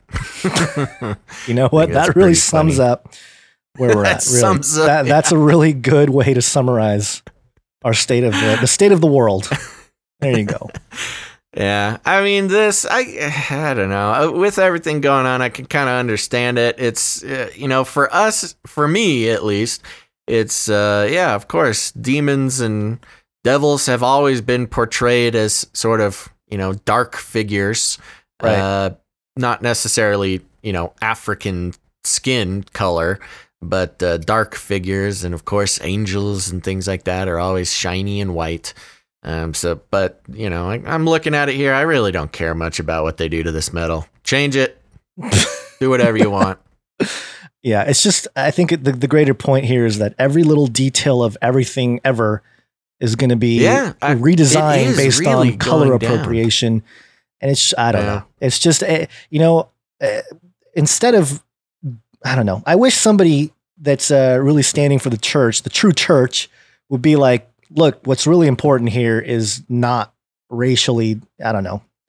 Anyway, Yeah, you, you know, you know, there are people doing that. And again, there being, are people doing that, but it's usually white people, and that doesn't it doesn't count. doesn't yeah, it doesn't count because you're not. Doesn't You're not- count yeah. because you don't. You're not. What uh, about me? I'm trying. affected. I know The- you're the a resident man. person of color. Canary Cry News Talk, co-hosted by a person of color. Subscribe now. Not good enough apparently Um, because we're getting Yeah. uh, buffered by YouTube right. and everybody else. Uh, well, this is if, something. if you have something, yeah, g- keep it going. Yeah, we got we got a, something that we. I, I I'm okay with canceling this next thing here. Cancel culture. It's gotta be biblical. You want to do this, or do you want me to run through it real quick? You do it. I'll I'll start on the other stuff All afterwards. right. ReligionNews.com. Tennessean editor denounces horrific Nashville Islam nuclear prophecy advertisement. And uh, again, What? I- this is, yeah, this is one of those things I, I'm kind of okay with. Okay. The editor of the Nashville Tennessean has vowed to investigate how a full page ad predicting a nuclear attack by Muslims purchased by a breakaway Seventh day Adventist group ran in the paper. A version of the ad from Future for America, a prophecy ministry based in Arkansas, ran on Sunday, June 21st. The ad, mm, excuse me. No, I got the burps. The ad featured a photo of Pope Francis and Donald Trump in front of an American flag that was filled with dire warnings and a few Bible verses. Its authors claim that Trump will be the last president of the United States and that Trump's feud with the Democrats was predicted by the Bible. Quote, we are under conviction to not only tell you, but to provide evidence that July 18th, 2020, Islam is going to detonate a nuclear device in Nashville, Tennessee, the ad began. That's pretty intense. Pretty intense ad there. Wow. It also Yeah. included a link to a detailed Bible study and website. On Sunday afternoon, after a backlash appeared on social media, Michael A. Anastasi, vice president and editor of the Tennessean, denounced the ad and said an investigation was underway. the paper reported that its advertising policies forbid hate speech. Uh, the ad is, uh, quote, the ad is horrific and is utterly indefensible in all circumstances. It is wrong, period, and should have never been published. Oh, it looks like we're getting kicked off here as I look up at the yeah. We're, the- we're you know getting- the, the having a lot of quality issues. People are still having quality issues, and you're still sounding like a robot on my side. I think it might be uh, your connection there at the house. So, Well, um, it's uh, you it's the what? same as If- it always that's is. what so- it is. We'll just have to keep p- pushing through. Yeah, well, I did turn off a bunch of stuff that uh, I tried to. Is your VPN still on? It's it's not it's not on. oh, okay. Yeah, so maybe I see. I I, kind of gonna- think maybe that's bad though, because they know exactly what my IP address is here, and they can They're target me better. you. Yeah, but I don't know. Maybe not. Um, let's say uh, it says here. Uh, and by the way, for those of you guys who are struggling with listening and seeing the throttling and everything, you can listen to the whole thing on the RSS feed if you go to canarycrynewstalk.com and all Yeah. the show In links and fact, everything you is there. Yeah, you should. You must subscribe to the RSS feed because, uh, yeah, if uh, if a live stream doesn't happen or we can't live stream or there's some sort of emergency, uh, the shows will always go up on the RSS feed. That means you can uh, a always get the show on canarycrynewstalk.com or search Canary Cry News Talk and whatever podcast player you use. Search Canary Cry News Talk and subscribe. Uh, all sorts all sorts of reasons to find alternative ways to get the show. Yeah, it is weird though because at one point I did see YouTube having like way over 400 people, which is a lot more than we've been getting. And then all of a sudden Yeah. I look up and there's 300 people gone. So I, I do think maybe they did Yep. something there. Um, but let me continue on here. Quote, it has hurt members of our community and our own employees, and that saddens me beyond belief. It is inconsistent with everything the Tennessean as an institution stands and has stood for. Bible prophecy teacher Jeff Pippenger of Future of America told Religion News Service in an email that he wrote one version of the ad, and a friend from Ireland wrote a different version of the ad, which ran earlier in the week. Pippenger said the ministry paid for the ad, which he said was inspired by the work of Ellen White, one of the co founders of the SDA Church. He said that he and the others behind the ad consider themselves seventh uh, Seventh Day Adventists. Quote: Though some such as me have been removed from their membership by the Adventist Church because of our prophetic beliefs. The ad itself also criticizes what it calls the uh, backslidden Seventh day Adventist Church. The Future for America ministry claims its mission is, quote, to proclaim the final warning message of Revelation 14 as identified by the prophecies of the Bible and the spirit of prophecy. The end time fulfillment of Bible prophecy is no longer future, for it is taking place before our eyes. Its website claims Pippenger said that uh, plans to run more ads were now on hold. Quote, we're on, uh, we're going to do a mail out, but the printing company uh, that has agreed to print and mail it out backed out based upon counsel from their attorneys. The ad is reminiscent of similar warnings that the late preacher Harold Camping, best known for his 2011 prediction about the end of the world. And that's the thing here. You know, uh, first off, how did the Tennessean even allow this thing to be published? Number one, how did it get through the cracks, so to speak? Right. But also, number two, it's one of those things where it, it's almost like let it run. Uh, as far as I'm concerned, it's like let it run because after June, uh, July 18th, if there's no nuclear device detonated in Nashville, Tennessee, these people are discredited. There's evidence Either of their way, let it run. No matter what happens, you'll see. Now, of course, you know the fear would be from a government perspective, or, or you know, even whatever. Lots of people per- perspectives was if you're making a bunch of threats that uh, you know Islamists are going to blow up Tennessee, Right, right, right. For You're- whatever you're reason, they the would choose Nashville. Uh, I mean, Nashville's a great city. Don't get me wrong, but I'm pretty sure there would be a lot of other places they would set off a nuclear device first. Um, unless maybe they just want to take out country music. Maybe that's their thing. I'll tell you, if I was like a young man growing, a young Gonz growing up would have been like, yeah, take out country music because that was. oh no! I was I, I didn't like not like country growing up, but that was just my own Uh, my own course, thing going on. Of course, that was the that was the socially accepted thing when we were kids. Was But- country music sucks? Yeah, we're cool. Yeah, but uh, the the other part of this is, uh, you know, there's there is this thing that really bothers me about this type of thing to discredit in general the study of biblical eschatology. Uh, You know, it, it's been a thing ever since I started looking at biblical eschatology, realizing that like, oh, wait a minute, there's like actually some rational people looking at this. There's legit Right. warnings in the Bible that should uh, people should know about. Uh, but it's the date setters and the really uh, claims of pinning other And the extra biblical prophecies are the things that you need to kind of watch out for. Right. Well, the, the Book of Revelation says that you know there will be no additions. And if there are additions, Yeah. then they'll be part it of the also and says that, so- Nashville, Tennessee will uh, have a nuclear device planted by Islamic terrorists. right. So. Oh wait, so, no, it didn't say that. Sorry, no, my bad. No, it didn't say that. But yeah, the point point being that you know there there's a a reason why this was pulled, and I actually you know agree that it should have been pulled. But also, if it didn't get pulled, they discredit themselves. So there Yeah, you go. There you go. There you go. Let it run. Let's see it. As long Let's- as it doesn't start any uh, any more uprisings or anything. oh, everything's going to start an uprising these days. Yeah, that's true. Well, okay, let's head over to uh, Reuters.com Gonz. Let's uh let's let's let's let's bend it. Bend it like Beckham a little bit and uh still on the topic of religion, but let's uh, swerve into COVID territory.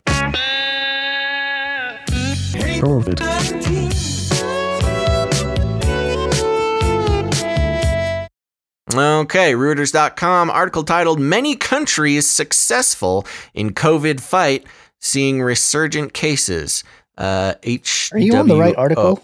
I was just going to say, this doesn't look like it's the right one. What happened? No. You know what happens with Reuters oftentimes is they'll uh they'll repurpose some links. They'll switch it out. They'll switch Yeah. out the link. Yeah, because I had it open earlier today and it's gone. Yeah, I, I have it here Oh, if you want me to. Do you? yeah.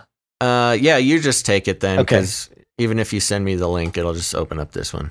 Yeah, it's uh the, it's a short article too. It's Okay. religious events helping to spread coronavirus. Who Ah, says? Of course. Who Of being the. World Health Organization. Now, notice because what we do here a lot of times is, uh, you know, mainstream news analysis. In the span of this recording, they they had the article up that Gonz is about to read you. In the span of this recording, they took that article down and put up a t- entirely new, unrelated uh, article under the same link. So you know, if we're trying to share this, it's not going to work. But we Yeah. caught you. We caught you, Reuters. Geneva. Many countries that have been successful in ta- uh, tackling the novel coronavirus are seeing an increase in cases due to religious events and other vulnerable settings like exasperate gatherings. The World Health Organization's Maria Van Kerkhove said, quote, any opportunity that the virus has to take hold, it will, because it has a mind, apparently. It is really important that countries are in a position to rapidly detect these cases, she told an online briefing. The WHO's Mike Ryan said that three or pff, said that there seem to be new clusters in South Korea linked to clubs, shelters, and amusement parks, and that wastewater findings in northern Italy showed there was a chance the virus was circulating there for anyone uh, before anyone had realized. And that that's the article. I thought it was weird that it was such a short article, Mm-hmm. but uh, you know, no mention of all the social upheaval and the Well, you know, protests and everything going on. Just and that's the weird religious thing, people. man. That's the weird thing about the whole thing is no, there's no connection with the spike in COVID related to, you know, tens of thousands of people gathering all together, not social distancing, and many of them not wearing masks. That has nothing to do with it. It's those pesky religious people meeting to worship on weekends. They're the ones causing the the uptick in the COVID. it doesn't make any sense, and the article really doesn't make sense. What? Uh, there's not really a clear example of this. You know, uh, the headline is one thing, religious events, but then it mentions what does it mention? South Korean clubs, shelters, and amusement parks. Right. Maybe they pulled it because they're like, you know, the, who's the author here? Uh, this was written by, oh, it doesn't really have an author written, or reporting by Stephanie Nebehay, Emma Farge, and John Revill. Three people wrote this. it, took oh, it three people written- at Reuters. It reported uh, th- reported by three people, writing by Nick Macfie, edited by Hugh Lawson. There's five people on this article. oh man, yeah, maybe they pulled it because they're uh, they're the higher ups were like, "What are you doing?" Yeah, or maybe Not it just wasn't very sense. good. Yeah, I don't know. Yeah. But anyway, that's uh, another headline there. COVID yeah, related, no but news also there, but related. just that's that's what's uh, the extra the extra stuff going on. this All right, next let's one is moving definitely then. yeah. This Scientific next story American. Oop, that that I was going to say me? this next story is definitely a lot more uh, important in terms of the COVID stuff. So Yes. Are you ready? Okay, let's do it. Scientificamerican.com.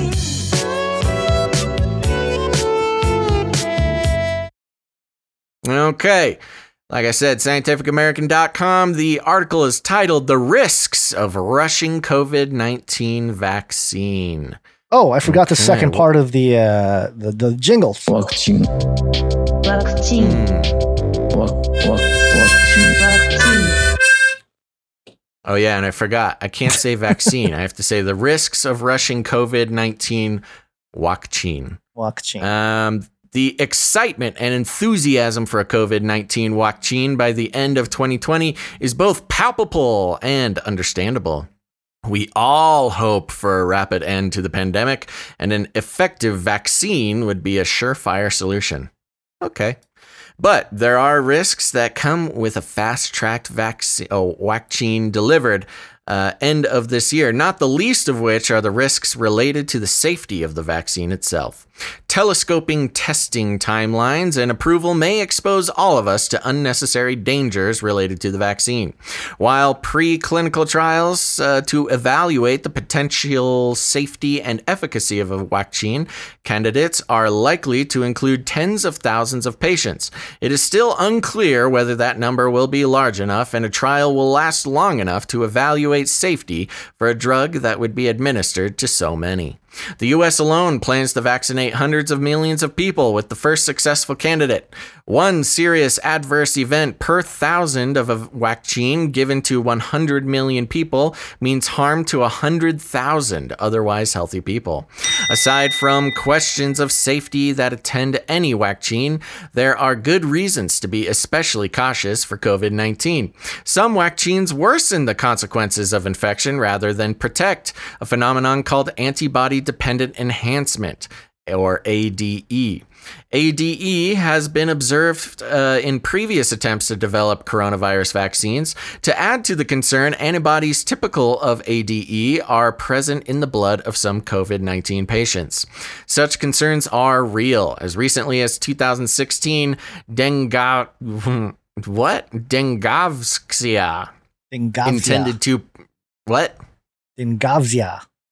Dengavzia. Dengavzia.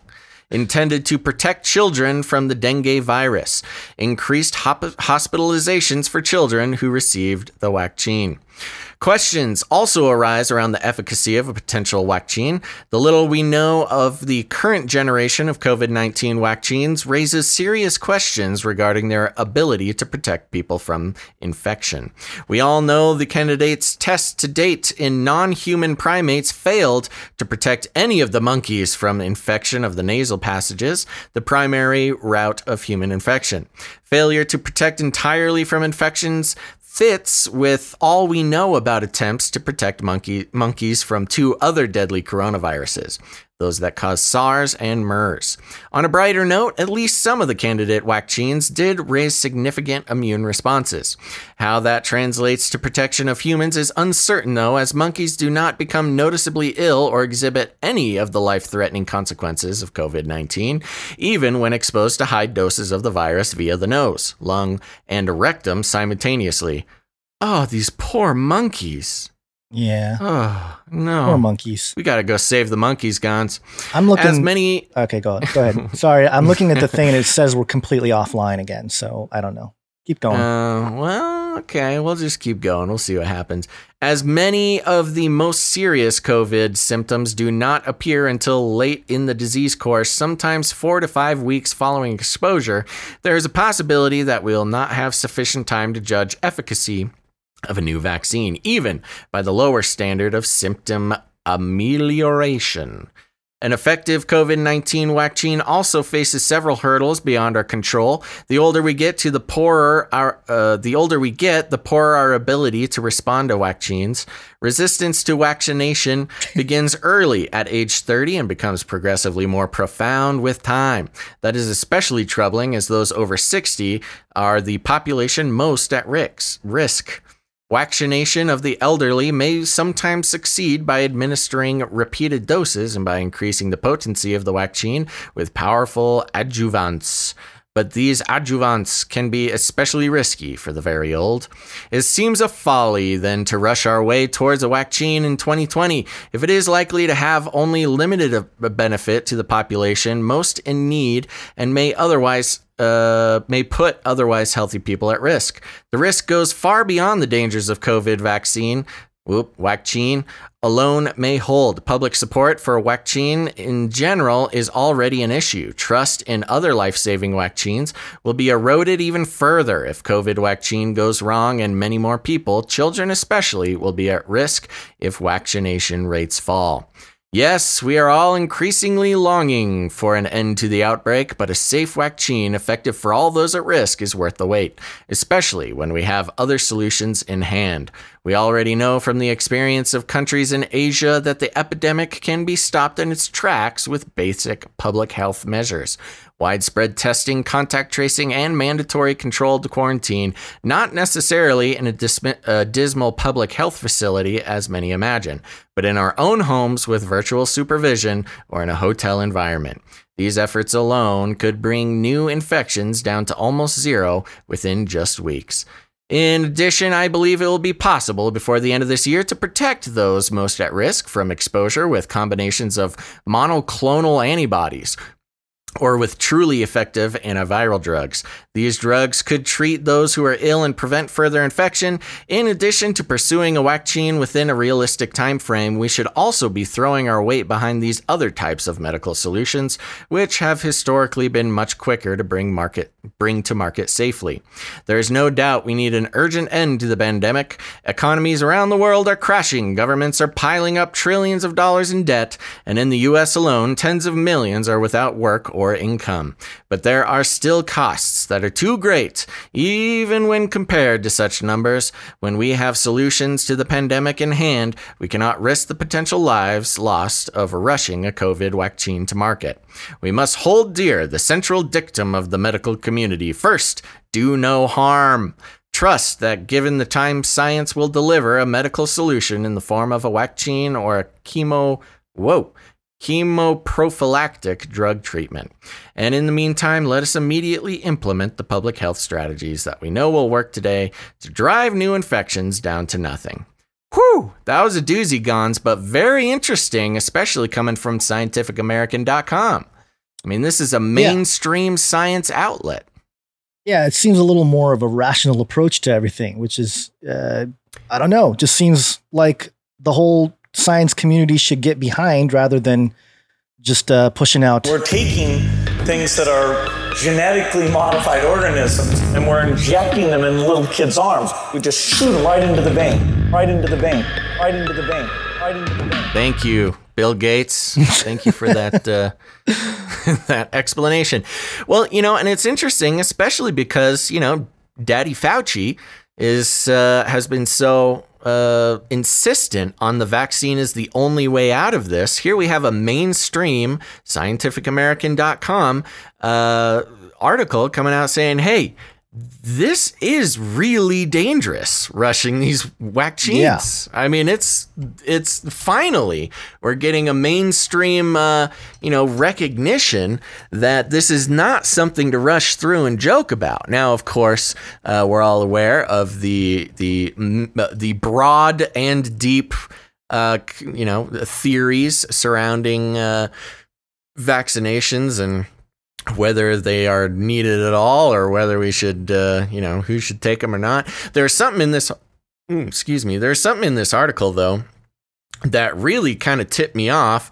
Talking about how, you know, if we get a first round of the vaccine and we give it to a million people or whatever it was, 10 million. Mil- it was 100 million.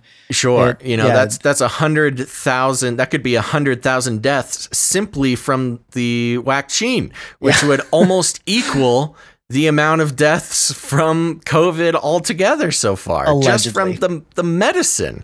Right.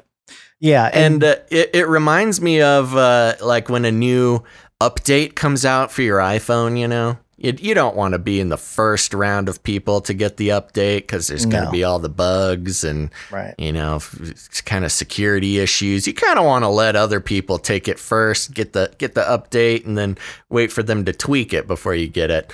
Uh, which is kind of what they were saying in this article. Which again, you know, of course, there are stronger stances to take on v- vaccines in, uh, in total.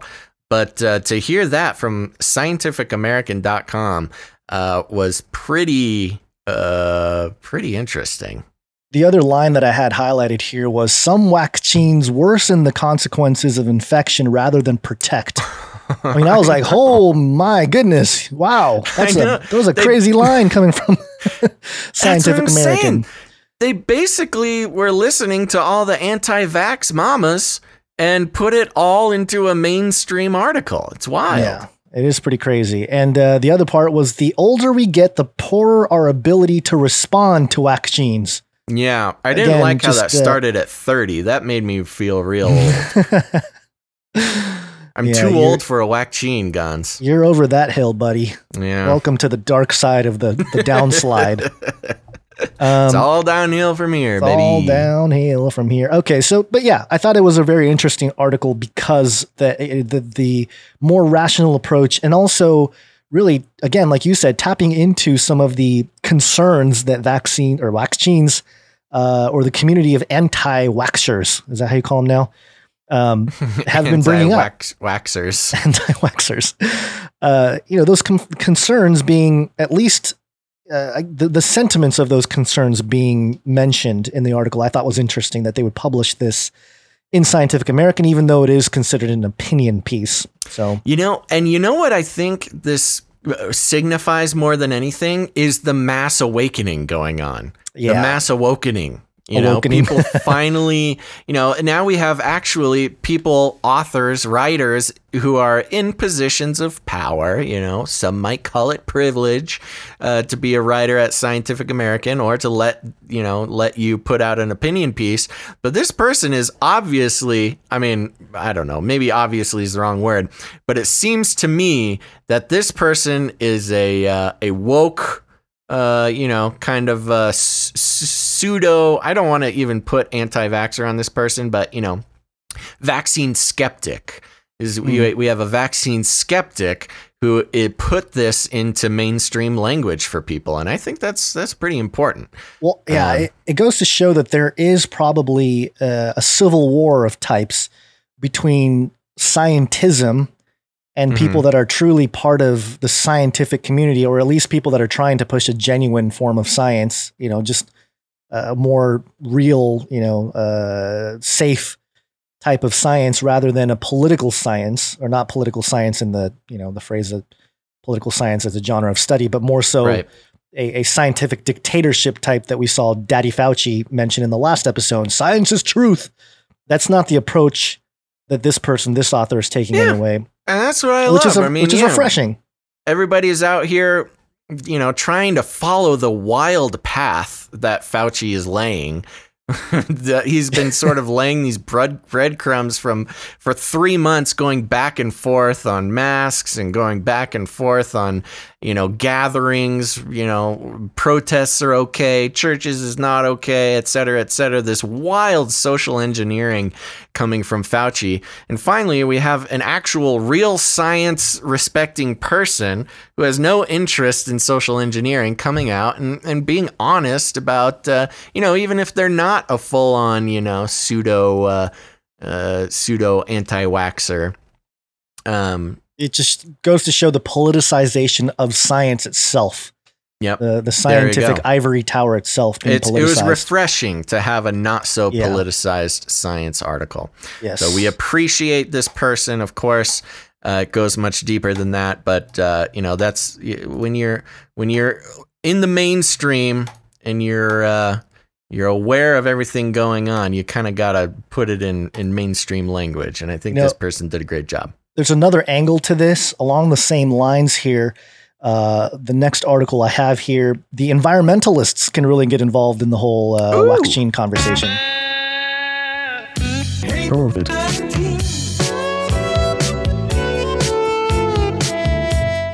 Press of AtlanticCity.com. Our view COVID vaccine development, a new threat to horseshoe crabs. I forgot the vaccine jingle again. Oh, the horseshoe crabs. Vaccine. Vaccine.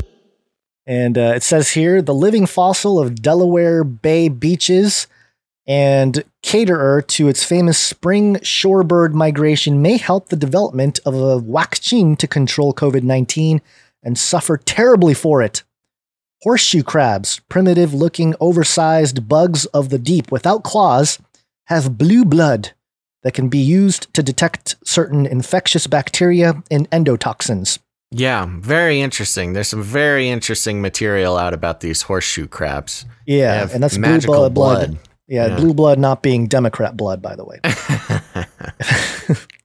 For a couple of decades, a half million a year or so have been harvested to extract some of their blood, uh, which until several years ago was the source of the only approved test for these cont- uh, for, for these contaminants. I have to make the font larger here. I'm struggling to read with my my grumpy Gonz eyes. yeah. Vaccine development and production could create enormous demand for this testing method.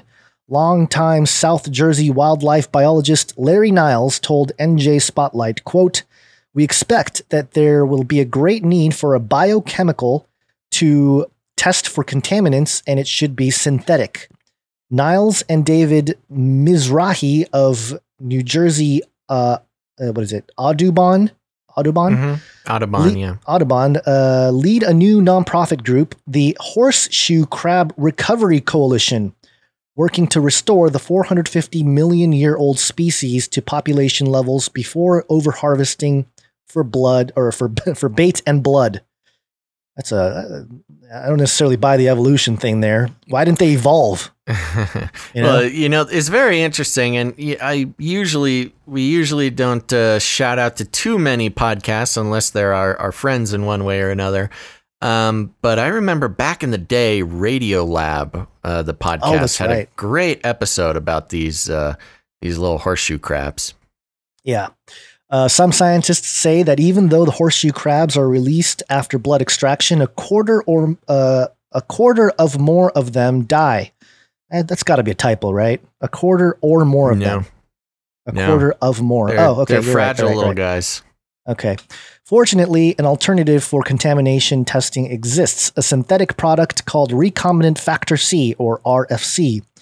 Conservational, conservationists had hoped uh, the U.S. Pharmacopoeia would modify industry testing protocols to support its use, but instead, the Professional Standards Agency said it wouldn't do so until its new compendium is published in 2022. Uh, pharmaceutical cooperations needn't wait until them to switch. One of the majors, Eli Lilly and Co., has been using RFC since 2016. And Eli Lilly associate quality advisor Jay Bolden said the synthetic is preferable on the basis of quality, cost, reliability of supply, and ethical concerns about potential harm of horseshoe crabs. New Jersey imposed a moratorium on taking horseshoe crabs in 2008, and their harvest elsewhere for bait is limited by the Atlantic States Marine Fisheries Council. The council is protecting their population until the number threatened red knots feeding on their eggs nearly triples. But medical harvesting isn't in the jurisdiction of the fisheries managers. Federal wildlife officials should monitor the pharmaceutical industry's shift to the subs- uh, substitute for hosh- gosh, substitute for horseshoe crab blood.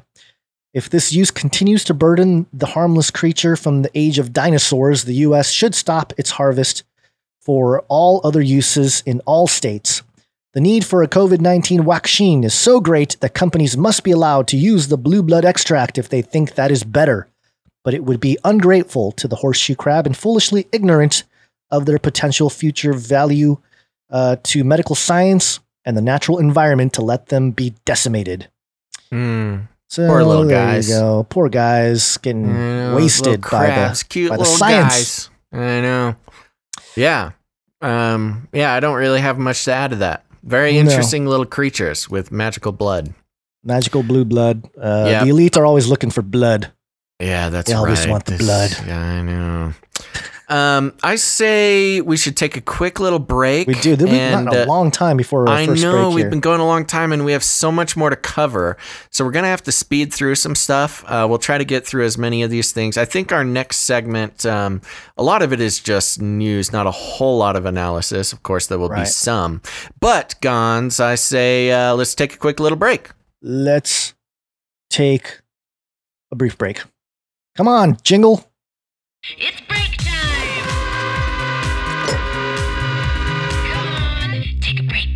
That's Jingle right. We're going to take a quick working. break, anybody, but don't go anywhere uh, because after the break, uh, we have a whole segment on Chaz. Chaz or CHOP, whatever you want to call it, the Capitol Hill Autonomous Zone or the Capitol Hill, uh, what is it? Uh, oh no, Occupied Protest. Chop. Um, many, uh, we got about four or five stories about that and some Chinese news. So stick around. You're going to want to hear it. Uh, but real quick, Gonz, I'm going to zoom through Do these uh, brand new Twitch followers of ours. Thank you guys so much for following on Twitch. It really helps us out. Um, we got a lot of followers since last show. So I'm just going to zoom through. You got your dinger ready? Dingers dinging ready. Okay, here we go. First of all, I want to thank uh, World According to Scooter Lee. I Thank like you, new follower Awoke Within. Thank you, Guardian 7603. Thank you, new follower KMCCMDLXXL. Nice. Yeah. Uh, My Fair Lady 1976. Like it. 311 JW. Ooh, Yeah. like the band? Uh, yep. Flying tie dye. Ah, psychedelic. Yeah. KJ Lorrainers. KJ? Happy Happy Talist 2050. Legless Hydra. this one's good. Granny Canary. Ooh, We got Granny Canary. Thank you. nice. We got Kaliskak. We got Suze Q 419. Suze Q. Noodle Boopoo. We got Gigi and Kitty Jack. We got Zoe Girls 7800. We got Micaiah, Mikia, Mitch 3A. We got Davery Dev. Dan Demand. Oh, Subtle Kane. the bleep is starting to annoy me. Don't worry, we're getting there. Wayward World. You can switch it up if you want. Throw like a cat or a chicken in there. Uh, we got Call Me What You Will. I don't have a, a backup right now. Okay. Creatine Fart. Oh gosh, We got Brunate. laser. Here's a good one. Just say no to the agenda. That's like it. right. We got Loki Dog 1515. Pontoon Pontoon. Sweet Sweetie. Sweet Tia? Sweetia. Klex Elm. Hmm. Tibonius Maximus. Insert crypto coins here. Eric the Red 2525. Scaracita 08. Of course, the star of the show today, Daddy Basil's little boy. Oh man. Krillina. Only a few more here. Easy Mac 15. Hot One 70 uh Hot One 711. Mondo Man 03. This is a good one. Joined just for Canary Cry. That's what I like to see. Flying Taco 24 MV. Flying and last but not least, I think we have a refollow here from Sky Scourge Broadcasting. Very cool. They're hack they're hacking the system. They know how to get a double shout out. Good job, Sky Scourge Broadcasting. well done. There we go. Okay, so thank you to all of our new Twitch followers. Of course, we've been uh, trying to encourage everybody to follow us on Twitch, even if you already follow us somewhere else like YouTube or D Live, something like that. As you've seen today, uh, you know the, the the the stream can get a little sketchy in different places of the internet, so it's always good to have a backup. Follow us twitch.tv slash Canary Cry Radio. Gonz will throw that uh, link in the chat there. And if you're watching on YouTube or somewhere else, uh, just please consider maybe just opening up the Twitch uh, link in a different tab. Uh, help out our numbers there because we're trying to hit some goals and we appreciate you guys so, so much. Um, and stick around. We're going to be thanking some new producers of the show later on in the show.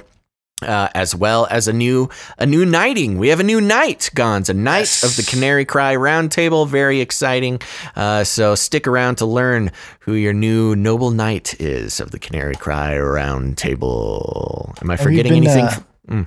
Nothing, nothing too crazy. I do want to mention a couple uh, jingles that we've received. Um, one of them was from Andreas, uh, coming out of a break. Yes, it's wake up time. Hey, yo, wake up. I like that a lot. Yes, we needed. We had a couple. We had a couple of contenders for coming out of a break uh, jingle, and we might, uh, you know, mix it up here and there. We'll but that one was it was so soothing. I it liked was. It. I like the low, the low. Yes. I can't even go that low. I don't have play that. it. Play it again. Let me hear it. Yes, it's wake up time. Hey, yo, wake up. Mm, yes, it's wake up time. Oh, you got the pipes for it. I'm there. Apparently. I'm there, man. Okay, you want to jump into uh, some new stories? I say Yes. Unless there's something that really stands out, I think uh, we might just do mostly just some reporting on these stories coming out just to keep everybody apprised of what's going on in Chaz or Chop or whatever you want to call it. Get in the zone. Capitol Hill Auto Zone. That's right. Oh, you're stepping on the stanks. Sorry, I always forget about Come the on. Chaz Stanks. Come on. investmentwatchblog.com. Chaz Chop, several bags of human remains found near autonomous zone. This is not good news for the uh, autonomous zone. Oh, you might have to read this one. I'm having a very Oh, this is a video.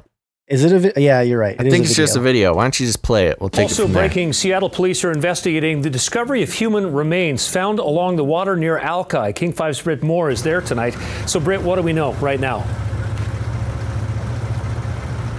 Uh, police are still here trying to piece together where these remains came from, who they did belong to. This area of Luna Park still blocked off here. Uh, there's also a tent uh, a few feet away where police are investigating these remains. They were found in several bags near the water here at Luna Park in West Seattle. Police responded after getting a call about a suspicious bag on the beach here, and another bag was also found in the water. Now, Harbor Patrol is assisting Seattle police with this investigation. Uh, we know the remains will be taken to the King County Medical Examiner's office, uh, but it does look like they may be wrapping things up or trying to get a, a good gist of what's going on right now. But there are just a few units here, uh, and that tent is still up where we're told that's where police are investigating these bags with remains.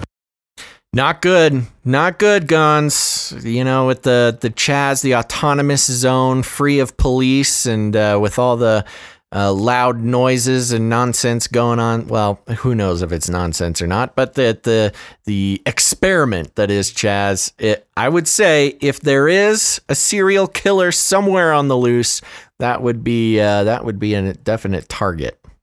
and melt those babies into candles.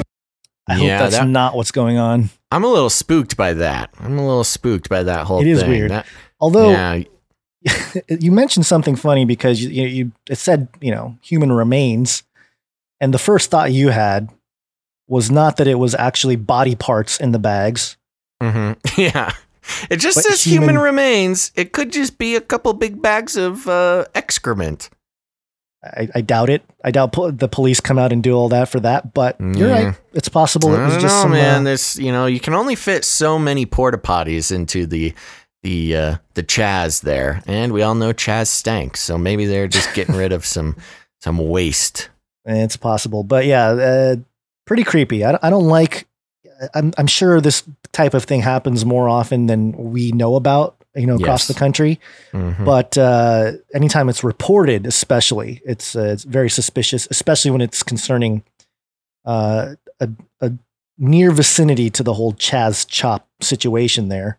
yeah, Uh, again, no no real true connection other than location. So, yeah, and of course, you know the the media already who doesn't like uh, the autonomous zone because it threatens the uh, current establishment of elites and law and order, and so the media doesn't want to. Uh, you know, break away from that too much. It's outside of their of their established narrative.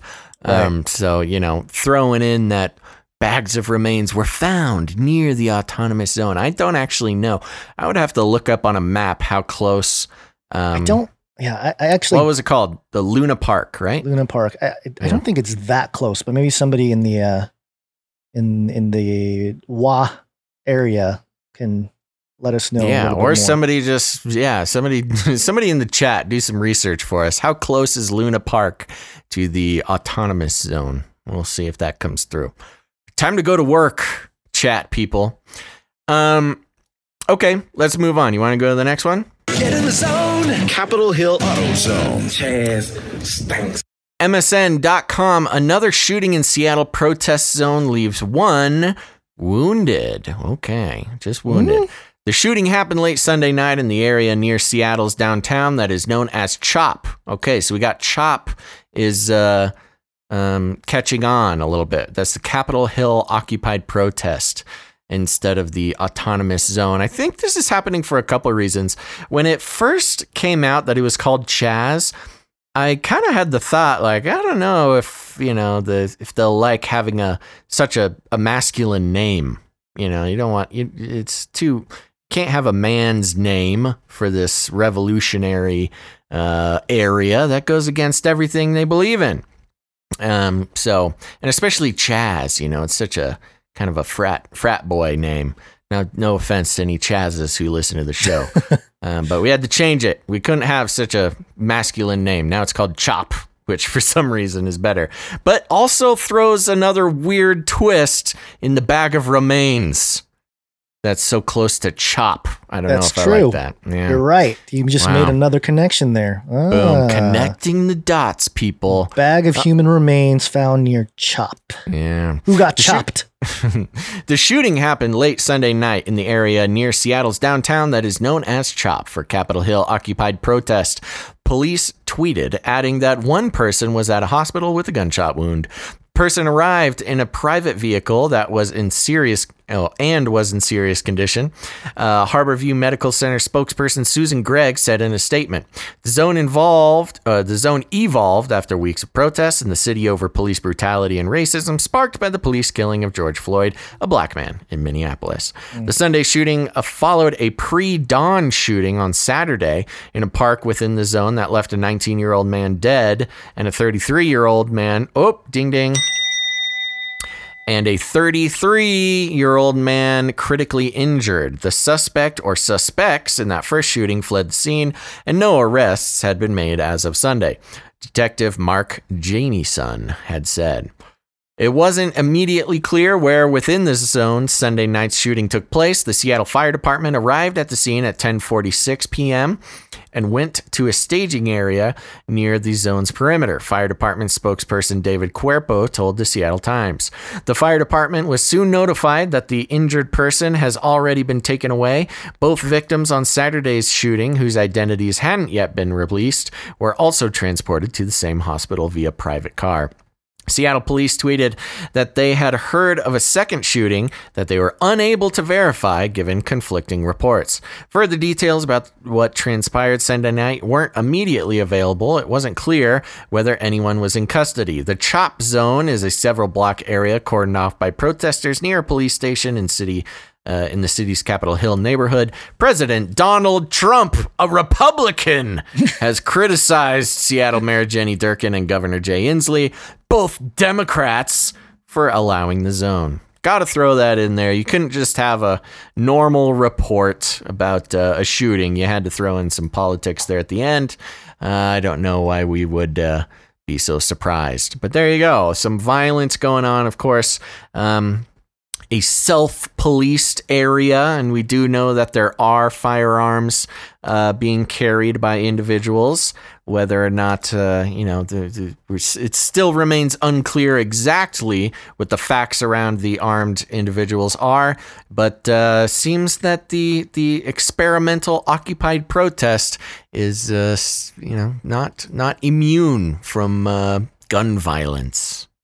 Yeah, not much to say on that. No, I guess we can just I keep mean, moving we'll on because it's uh, We'll see. This will be interesting because you'll, you know, the uh, just to theorize. Of course, you got to worry about the self-policing of the armed citizens within uh, within the zone. Was this a, self-policing incident, or was this, uh, you know, some some uh, anti-chop people coming in and causing trouble? You never know. It just depends who's given the details at that point, I suppose.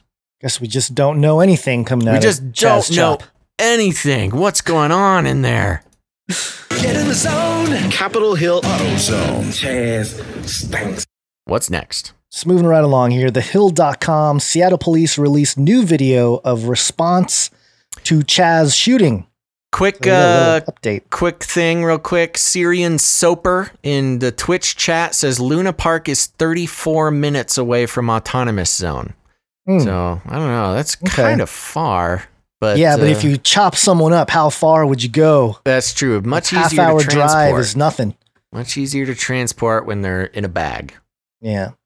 Uh, it says here the Seattle Police Department, SPD, have released video footage of their response to a shooting in the city's Capitol Hill Autonomous Zone, Chaz. So the Hill continues to call it Chaz. An approximately six block area of Seattle's Capitol Hill neighborhood ceded to protesters following the police killing of George Floyd. Blah, blah, blah. I know, Police said they were repeat that every single article we read. Police said they received a report of shots fired in Cal Anderson Park within the area. SPD calls the Capitol Hill organized protest CHOP at about 2:30 a.m. on Saturday. A 19-year-old man was killed and another is in critical condition according to the latest update from SPD. In their original report, Seattle police said, quote, officers attempted to locate a shooting victim but were met by a violent crowd that prevented officers safe access to the victims. Mm, yeah, the victims, the however, worry. yeah, the victims, however, had already been taken to a local hospital by CHOP medics. Uh, and police, uh, the police report said, officers said they quote were later informed of this, but the video footage shows that protesters told officers that the victims were no longer on the scene when they arrived. The released co- uh, compilation includes officers' body worn camera footage and other open source videos. After about seven gunshots are heard, SPD officers are seen gathering and equipping themselves with shields. As they enter the area, a voice on the megaphone is heard saying, quote, Please move out of the way so we can get to the victims. Right after, voices can be heard yelling back, quote, They're gone, and they already left. The hmm. group of at least seven police officers continued down the street, encountering more and more people yelling at them. Some telling them the victims have already been taken to the hospital, and others asking the officers to put down their weapons. Officers continue walking until they reach an area where many people have gathered, after which they return to their cars and leave the scene. Quote, they were faced with a hostile crowd and made a tactical decision to leave the area for the officers' safety and for the safety of the crowd. Sergeant Lauren Truscott, the Seattle police spokesperson, told the Seattle Times, a spokeswoman, told the Seattle Times. Seattle Council, Seattle City Council member Lisa Herbold, who chairs the the geez, who chairs the council's public safety committee, told the Seattle Times in a text statement she rejected quote the narrative that the mood of the crowd prevented the SPD from reaching the victims. However, she also wrote that she understands and appreciates that CHOP leaders, quote, have been meeting in recognition that this is not a sustainable situation, pointing to, quote, the presence of large numbers of people gathering at night, including some with guns, as a barrier to access by fire department medics. The shooting is still under investigation, as well as reports of another shooting on Sunday night. A 17 year old boy was injured and treated for a gunshot wound at a local hospital, but additional details have not yet been released. So, uh, again, just some different uh, a death, first off, but then yeah. some, um, again, it's hard to tell what's going on for A sure unless you're there. A lot of people dying over there. That's not I okay. know, that's not good. Um, What happened to Raz? Isn't he supposed to protect Come on, Raz. the people there? Get on the job, buddy. Let's go, Raz. and uh, so anyway, yeah, that's that's a problem. Uh, when people, when the law enforcement, you know, there, there was a tweet sent out by Raz saying that hey, there was a an injury and the the medics didn't show up, and uh, some people took uh, exception to that, especially people that are in the you know EMT field and stuff, saying, hey, we're not going to just go in there. Number Right. one, it's blocked It's off. Number two, you got people with guns. We're not going to just you know show up when there's a threat to the individuals that are actually trying to help. So Right. it just seems like there's a lot of uh, miscommunication and um, communication breakdown in general. Uh, That's the thing. They're either going to institutionalize or fall apart. yeah, yeah, it's too bad here. Um, Sadly. one more Chaz update here. Get in the zone. Capitol Hill Auto Zone. Chaz stinks. Chaz, thanks. Here we go. Newsweek.com. Chaz protesters fight with a man wearing pin mistaken for pro police badge. Oh Oh, come on, guys. Demonstrators inside the Capitol Hill occupied protest CHOP. Okay, we're back on CHOP. uh, zone in Seattle, Washington became combative during a weekend confrontation with a man who described himself as an ally supporting their cause. The protesters mistakenly thought a pin the man was wearing showed support for law enforcement authorities, which CHOP opposes, before realizing the pin was actually promoted uh, actually promoted work done by an animal rescue organization. The group of individuals advanced towards the man, with one knocking his phone to the ground at the start of the altercation. The man was recording a video blog on Saturday as he walked through Seattle's police free area. So parts of the incident were taped. However, since his camera screen goes dark shortly after protesters approach him, exactly how the confrontation unfolded is unclear. Muffled conversation between the man and protesters seems to suggest that he was not injured and that the confrontation largely, largely de escalated after the pin's actual message was confirmed. In the video, the man can be heard saying he's allied with the protesters. Uh, none of the people involved in the altercation have been identified as of Monday, though the man subject to the encounter appears to be the face of the Yankee Marshals social media accounts.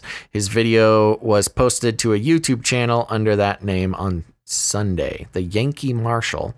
Uh, Newsweek reached out to the person who owns the Yankee Marshal YouTube account for more details, but did not hear back before publication. CHOP, which also serves as an acronym for a Capitol Hill organized protest, was initially created. Okay, Uh. we got that little thing there. We know why it was created. and then it goes into some history of CHOP, which we're all aware of. Um, so yeah, a guy. See, this is the problem with this mob mentality, man. It's the mob mentality. It's dangerous and it's not good. Uh, people just see a guy wearing a pin and assume he's a cop, and of course, get aggressive with him. That's not cool, man. These people are going to tear themselves apart if they don't de-escalate a little bit more. Uh, this all this escalation for people inside CHOP is very dangerous. Another reason why, of course, the uh, medical uh, uh, emergency medical people are scared to go in there. It's dangerous. I don't like it. Mob Well, mentality. Stay mm-hmm. away, people. Not just mob mentality, but being triggered by the shape of a pin. You know, Yeah. because it's it's just the shape of it that triggered people. You know, it's not necessarily what's said on the pin. And I mean, use some critical thinking. If a cop was going to come in in plain clothes and videotape things and try to take down your chop, he wouldn't wear a badge. It's dumb, man. People are just dumb. Yeah, too bad. It really Yeah. is kind of sad that the uh, exposing of some of the, I don't know, maybe the education system coming coming home to roost here. The takeover of the education system was a big, you know, uh, communist type of move in America Some decades ago. critical ago. thinking, folks, and you won't kill your neighbors. That's all it Yeah. takes. critical thinking, and you won't accidentally beat up somebody that's on your side. Yeah. I mean, come on. Do these Yeah. people need a uniform? Do they need a t shirt with a little unicorn on it? Is that the only way you're not going to get beat up? Yeah, probably. I mean, actually, that's probably a good idea. I said it as a joke, but it's probably in reality Not- what you yeah. need to do. if you're going to go much. into CHOP, you need to wear a shirt with a unicorn on it. Like the flag. Chop. Did you see the picture of the flag that they raised? Have you seen that one floating around? No. Oh, it's funny. There's a Chaz flag, and it's a unicorn, a golden unicorn on a black flag. It says Chaz, which now they got to get a new flag printed because it's called Chop. Um, and there's a funny picture. I don't know. I haven't done any research into this picture, so you know, forgive me if I get it wrong. But it's kind of a, uh picture of a group of people all in black, some Chop citizens, and they are raising a flag that has a unicorn on it. But it kind of is in the style of the Iwo Jima flag being raised, and they're but instead of sticking the the flagpole, you know, onto a hill or something, they are sticking the flagpole into a completely over uh, stuffed trash can that has Starbucks cups falling out of it and like plastic bottles and stuff, and they're planting their ch- chop flag into it. it's pretty funny. I don't know anything about it. I'm not gonna. Who knows what that is? But uh, it's floating around. It's kind of funny to see. I'm waiting for one of these either Chaz Chop or you know another autonomous zone that gets created. Even though it seems like other attempts to create them across the states here has failed. Uh huh. I'm waiting for the robot, the cyborg, to step up. Ooh, you know, the and, uh, RoboCops. That's what yeah, they the need, RoboCops man. to come in and e- either to like take over or to be complicit with the Chaz Chop group, you know, yeah, and get their megaphone out, you know. Rebel. I'll keep you warm and safe in my people zoo. Well, you know what? Chop Chaz would Chop. Be Chaz Chop would be where the People Zoo starts. Exactly. Yeah, my goodness. All right, let's jump over to some uh, Chinese news. Yeah, we uh there was a protest right before the protests broke out in the United States. Um, everyone had their attention on Hong Kong and uh, just a CNN outlet to uh, show the propaganda here. Uh-huh. Welcome to Chinese News. This is CNN.com. Ooh. Gotta realize the outlets here, folks. CNN.com. I'm surprised they even uh, still exist. But anyway, China revealed some details of Hong Kong's national security law, and it may be as bad as critics feared. Uh oh. Yeah, Yep. just a qu- real quick background, just in case it doesn't mention it. So there was the Hong Kong protests that started after Beijing, capital of China, um, wanted to uh, create some new extradition laws so they could. Uh, you know, take people out of Hong Kong and try them in mainland China, uh, which are two. They're Separate ruled under two kinda, different yeah. sets of laws for the most part. Um, and the protests started, had, got a lot of attention. This was late last year, I believe. And uh, the the leader, I forget, they, they call her like the executive or something of Hong Kong, basically the mayor of Hong Kong, said, Oh, just kidding. Okay, we take it all back. We're not going to do it. You can stop protesting now. But of course, by then it was too late. Um, and so now we have an update on what might be happening. according to CNN. Yes. Since Beijing revealed plans to impose a national security law on Hong Kong, defenders of the bill have argued that fears of what it could do to the city's political freedoms and civil civil liberties are overblown. The law is simply plugging a loophole, they claimed, and no different to what many other countries have on the books. Local officials and prominent businesses threw their weight behind the bill, uh, sight unseen, promising Hmm. that it would leave the city better off, and in any case, would only affect a handful of people. On Saturday, China's National People's Congress, the NCP, which is expected to pass the law coming uh, pass the law in coming weeks, gave Hong Kong its first glimpse of what it contains. The critics may have been right to be worried. As drafted, the law appears to upend the city's prized independent legal system, allowing Beijing to override local laws while enhancing its ability to suppress political opposition. Mm-hmm. Most controversially, the law gives Beijing the power to exercise jurisdiction over select criminal cases, raising the prospect that for the first time in Hong Kong's history, suspects could be extradited across the border to face trial and potentially prison time in the mainland.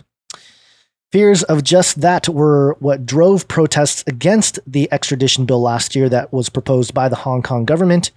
Those protests eventually forced the abandonment of the law, but spiraled into broader anti government unrest. Beijing says required the uh, unrest that Beijing says required the imposition of the new national security regulations. Of course, were, it's the model for the lockdown. That's what Yep. happens. You protest, they give they give way just a tiny bit, and they use that to impose uh, new quote national security regulations. and uh, we are on track for that happening in America. the uh, for the remnant and Adam forty two along the same wavelength there in the Twitch chat, uh, saying they knew the Chinese were NPCs. Oh no, National People's Congress there. that's racist. Uh, Anthony Dapiran, Dapiran, a lawyer and political analyst based in Hong Kong, described the new law as a broad based power grab by Beijing over many of the key elements of government and society. Writing on Twitter, he said, New law, quote, effectively sets up a parallel judiciary and takes interpretation and final adjudication power away from Hong Kong courts. In a statement, the city's chief executive, Carrie Lam, said the law would ensure the long term prosperity and stability of Hong Kong, reiterated that it would, quote, only target an extremely small minority of people, and said the proposed bill was, quote, in line with the rule of law and the, quote, rights and freedoms which are applicable in Hong Kong under the basic law and relevant international covenants. That's how they get you, man. That's how Yeah. they get you. Don't worry, this law's fine. It doesn't apply to you. You know, if you got nothing to hide, you're fine. Why would you why would you protest against such a audacious overreach of government? You got nothing to worry about. It's only for those criminals. Yeah, and it goes into a whole bunch of stuff here that that we won't necessarily get into uh, for this time here. But you know, the overall thing here is uh, this might spark another type of protest, but I don't I don't know. You know, it was tough because the last time didn't they throw out the people that were going to vote against it? Like, didn't they just literally drag them out of the court? I don't know. I didn't I don't re- recall. I think something like that took place where the people that are defending Hong Kong's rights were physically removed from the vote. That would not surprise me. No, That it doesn't like surprise me, but that, would that's the kind of thing that can spark, you know, more civil unrest. But I don't know. It just seems like a lost cause. It's really too bad. We can't do a whole lot to help um, the situation over there. But Yeah, well, you know, there you go. You know, China has become such a powerful economic force that our politicians don't want to do anything about it. So, Yeah. uh, you know, hey, stay strong. Whoever needs to stay strong out there. yeah, especially uh, especially the believers out there in China, they're getting a bad bad deal. You know, we talk Yeah. about persecution of the Christians and having it be some kind of end times thing, but it's been taking place in China for quite some time, and it's not really reported uh, out in the West here. And, and Hong Kong being sort of the last bastion of uh, at least a democratic uh, government structure out there in, in, in Right. China. The And uh, democratic experiment that is Experiment, so Hong Kong speak. for China. Yeah. And uh, if it goes down, then and I'm sure a lot of the wealthy that's that's the thing. There's a lot of wealthy Chinese that live in Hong Kong that do commerce around the world, and they're probably just going to leave Hong Kong, and it's probably going to be you know demolished into a more poor type of uh, area I mean, it's, it's already a horrible spot for uh, people who are n- not rich. Basically, I mean, Yeah, the yeah, middle the middle class in Hong Kong at this point. You know, you get a tiny little one room you get to stay in. And Yeah. uh, you know you can look it up. Living conditions in Hong Kong are are uh, pretty brutal. yeah. Um, and I'm sure it's just going to get worse with all this crackdown. Um, Yeah. Okay, Gonz, we're, I see we're running out of time for you, so We let's are, zoom, man. We let's through zoom this. through a quick break, and we've uh, don't go away, anybody. We've got some transhumanism and some cyborg and some money updates and a Nephilim update. So Two Nephilim updates. a two Nephilim, a double double Nephi update. Double so stick around for that. Um, but Gonz, let's uh, take a quick break. It's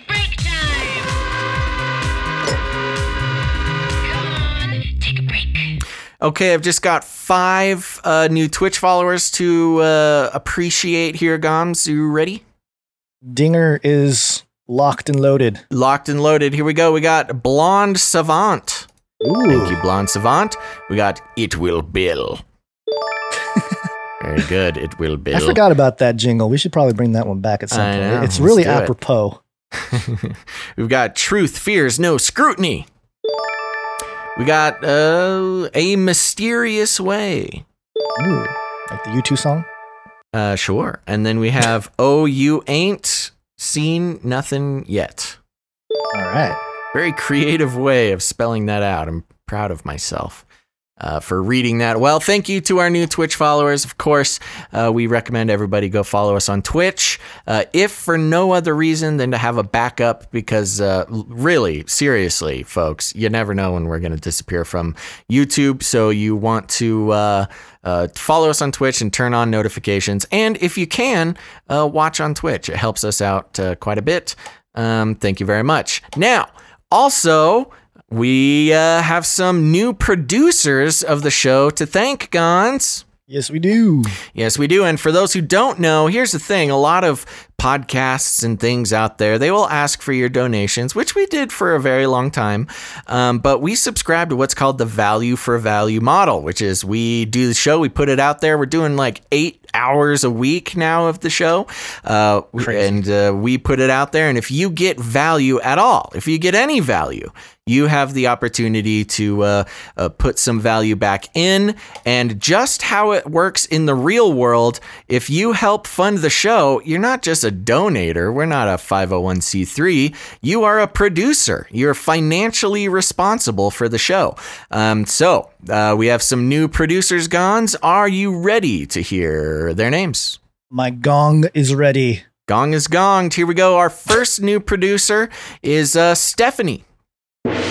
Thank you, Stephanie. Thank you very much, Stephanie. And our second new producer is William. Thank you very much, William. We appreciate that. Uh, they came in as producers on uh, patreon.com slash ccnt for Canary Cry News Talk. Again, that's patreon.com slash CCNT. And uh, if you want to uh, join the value for value model, you should head there and help us out. Um, now, we also have another Patreon account for uh, another aspect, another piece of the Canary Cry uh, uh, media empire. And uh, do you have that pulled up, Gonz? I well, I don't I- have the most recent one. I do have the uh I have two here. I can I can do Okay, the, uh, the other go one. So it. you can also go to patreon.com slash canary cry radio and some new producers there. We have Stacy. Thank you very much, Stacy. You're the best. And we have an upgraded pledge um, from Ms. Bomb. Ooh. Yeah, the very bomb. fun. Da you guys are the best.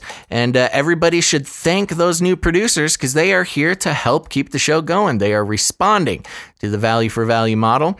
Um, and that means a lot, not just for us personally, because we got kids and kitties to feed, but they are the people paying for the show. They are the producers to the podcast and uh, the live stream that you are appreciating right now. So thank you guys very much. Yes. And before we get into the knighting, just to mention, uh, another way you can support the show as producers is to send in artwork and or jingles. And Yes. uh, we Or got a couple songs. jingles or songs, uh, show specific songs. And one of the the uh, jingles we recently got was from Martin, and uh, this is for a typo alert. Based on all the typos that we saw in the uh, articles in the last episode, That's a good one to pull up. really it really sums up how I feel when I read one of these horrible typos in these these news outlets, man. I can't believe it. Yeah, and um, also we I I see the message from Deezer's channel in our email. Um, she or he, he or she, I'm not sure, sent a mama update, and I haven't we haven't listened to it yet, but maybe in the next episode we'll get there because I haven't. uh, Cool. Yeah, Yeah, we've been waiting for that. it. Finally, somebody brought in the mama update. Yes. Uh, we occasionally do stories about moms and we need to honor them with a mama jingle. So thank you very much. We'll we'll put that in the next show. Uh, so thanks for everybody. Like I said, you can um, support the show in many ways. Uh, you got uh, patreon.com slash ccnt you can make art or jingles or songs for the canary cry pl- uh, mixtape at the end of the show. Stick around. And uh, what else? We also if you don't like patreon you can go to canarycryradio.com slash support. Canary Cry Radio.com slash support. That's right. And there we have PayPal. Uh, if you don't like Patreon, a lot of people don't like Patreon. We got PayPal, cryptocurrency, all sorts of fun stuff. Go there, read uh, read all about it. Um, now, one thing that we started doing uh, two episodes ago is we have begun knighting and daming uh, Oh, very yes. very supportive producers of the show uh, to the Canary Cry Roundtable. And uh, who do we got? Uh, who do we got today, Gonz? Sir Casey is on on deck here. Sir Casey, Sir Casey. Yeah. Okay. Uh, well, here we go. Here, I, I decided I, I don't want to use a sword today. I'm going to use my uh, my Viking battle axe. Here, let me pull this out. Very good. Okay. Still And sounds like got? still sounds like your sword. I don't I don't believe that that was Oh, an axe, but Well, you know. Okay. and uh, of course, being a uh, a POC, yes. Basil, I'm gonna I'm gonna pull out my katana. That's right. Okay, well, now we want to call up Sir Casey. Please step forward to the Canary Cry Roundtable, where we have a seat for you. Thanks to your generous support in the amount of $1,000 or more, we are proud to pronounce you uh, Knight of the Canary Cry Roundtable. You shall now be known as Sir Casey, Knight Marshal of the Aether at the Canary Cry Roundtable, where we have the belt of truthful truthiness, the breastplate of righteous righteousness, the custom fit Birkenstocks to carry forth the gospel of peace, the shield of ferocious faith, the helmet of substantiating salvation, the supernatural sword of the spirit, and of course, adorable samurai babies, infinitely cute kitties for cuddling. And if you're hungry, we have fancy feast, wet food, and of course, fried wormicorns. welcome to the Canary Cry Knights and Dames Roundtable to Sir Casey Knight, Marshal of the Aether. Thank you so much. Let's hear a round of applause for Sir Casey. Yes, yes, yes, you're great. Now, uh, Sir Casey, welcome. You are now uh, the third member of the Canary Cry Roundtable. And just for some background for everybody, Casey, Sir, Sir Casey, excuse me, has been a long, long time supporter of uh, Yes. the sh- of all. Uh, uh, I'm pretty sure all of the shows we do, Gonz. Yeah. Um, so been a very- while. Yeah, very generous supporter. He's been around for a while. We appreciate it very much, Sir Casey. And uh, I have a note here. Do you want to read the note? I will read the note. Sure. It says, Praise to be God for being able to support friends and brothers and to be a part of a great community of believers where things may get heated on our cosmological slash political slash social ideas and differences, but ultimately we should be praying and loving one another. I'm stoked to call this community my home and to be able to share some secret struggles met with biblical intercession and love and not shaming. Awesome. So there you go. Thank very you. good. And Sir, Casey, he's a uh, a an active member of Canary Cry dot community, which is our off Facebook uh, community where Canarians just like you can gather and uh, talk about all the crazy stuff we talk about on the show and more. It's really grown into its own uh, really thriving community. So if you're listening to the show and you want to connect to listeners just like you, uh, go to canarycry.community, a real URL. And uh, one thing that we are also doing with uh, for Sir Casey and other knights that come to the roundtable is we're going to play some jingles for him. What do we got? He requested the uh, Space Pope Reptilian jingle and the Look It Up jingle. So uh, Good choice. this, this one's for you, Sir Casey, Knight Marshal of the Aether. Space Pope Reptilian. Look it up. There you and go. uh, s- special shout out to the Canary Cry prayer group that's in uh, Canary Cry Yeah. community. Yes, so very shout out there. Uh, very good. And if you out there, dear listener, want to uh, work your way towards the Canary Cry uh, round table of knights and dames, uh, you can support us at patreon.com slash ccnt, or you can head over to canarycryradio.com slash support and uh, join up there. Some people like to uh, support in big one-time donations. Some people like to, uh, you know, subscribe to a monthly donation, work their way up. However you want to do it, we are eternally grateful for all of our producers for supporting the show. We couldn't keep doing it without you. Yeah, so we're stoked that uh, we're actually, I feel very uh, blessed to have all these nights already. You know, we started this thing and, and we're, we're, have these nights lining up. It's very cool. It's very cool to see people. Yeah, Um, and it really means a lot. Uh, I mean, Yeah. to, to keep the show going, we couldn't do it without all of our producers. Um, but we want to recognize and honor and thank uh, the the the extra generous producers by um, bringing them to the roundtable. So there you go. You too can become a knight or dame of the Canary Cry Roundtable. Check it out. Um, and there we go. Okay. Shh, Are we done? Did we do all the support things? so. Ready to jump back in? Let's, let's, Speed uh, let's- through here so we can get you out in time. yeah, let's end the break. Yes, it's wake up time. Hey, yo, wake up. Yes, like it's that. wake up time. It's gotta be biblical. I'm gonna let you do this because you you love the Yay. Babylon Bee. You I wish you were love the, Babylon, Bee. I know. Earlier uh, in the Babylon Bee's history, before they sold it uh, to the the guy who owns it, sold it to another guy. Um, I was trying to get connected with them, but they had a lot going on. Uh, so the Babylon. BabylonBee.com. yes, satirical uh, Christian satirical website. So Yes. keep that in mind as we go through this. But I thought it was funny, and it touches on um, a lot of the cosmology type stuff that are constant conversations uh, with our Eschatology. listeners. So eschatology, yes. Um, the uh, article is titled "The Bee Explains." Different viewpoints on the end times. So here we go, people. Don't get triggered. It's satirical, remember. Here we go. Most people get their eschatology from the Left Behind movies, which is a decent, uh, sorry, decent idea, as long as you're not watching the Nicolas Cage remake. Yuck. But as Christians, we really need to get our viewpoints on the end times from the scriptures. At the Babylon Bee, we want you to understand the nuances of each school of thought so you can make an informed decision about which one to subscribe to, no matter what Kirk Cameron says.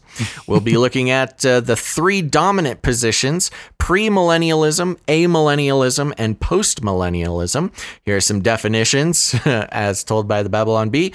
Premillennialism, the belief that the millennial reign, mentioned six times in Revelation 20, will be a literal, physical, thousand year reign of Christ on earth, usually accompanied by wild eyed, foamy mouthed prophecies about the nation of Israel and the hushed whispers about Russia being a bear or dragon or harlot or something. Amillennialism, the belief that the millennial reign mentioned six times in Revelation 20 isn't a millennial reign at all, but rather Christ ruling in the hearts of his people for some weird hippie thing like that. Uh, Postmillennialism, the belief that the millennial reign will eventually be ushered in as the gospel spreads throughout the world because humans have clearly been getting better, not worse. Origins, premillennialism, discovered by a sect of ancient druids in the northern England while performing a ceremony underneath the cyclopean smooth rocks of Stonehenge and gazing upon a series of blood moons that miraculously arranged themselves into bizarre non Euclidean constellations re- resembling the windswept face of John Hagee.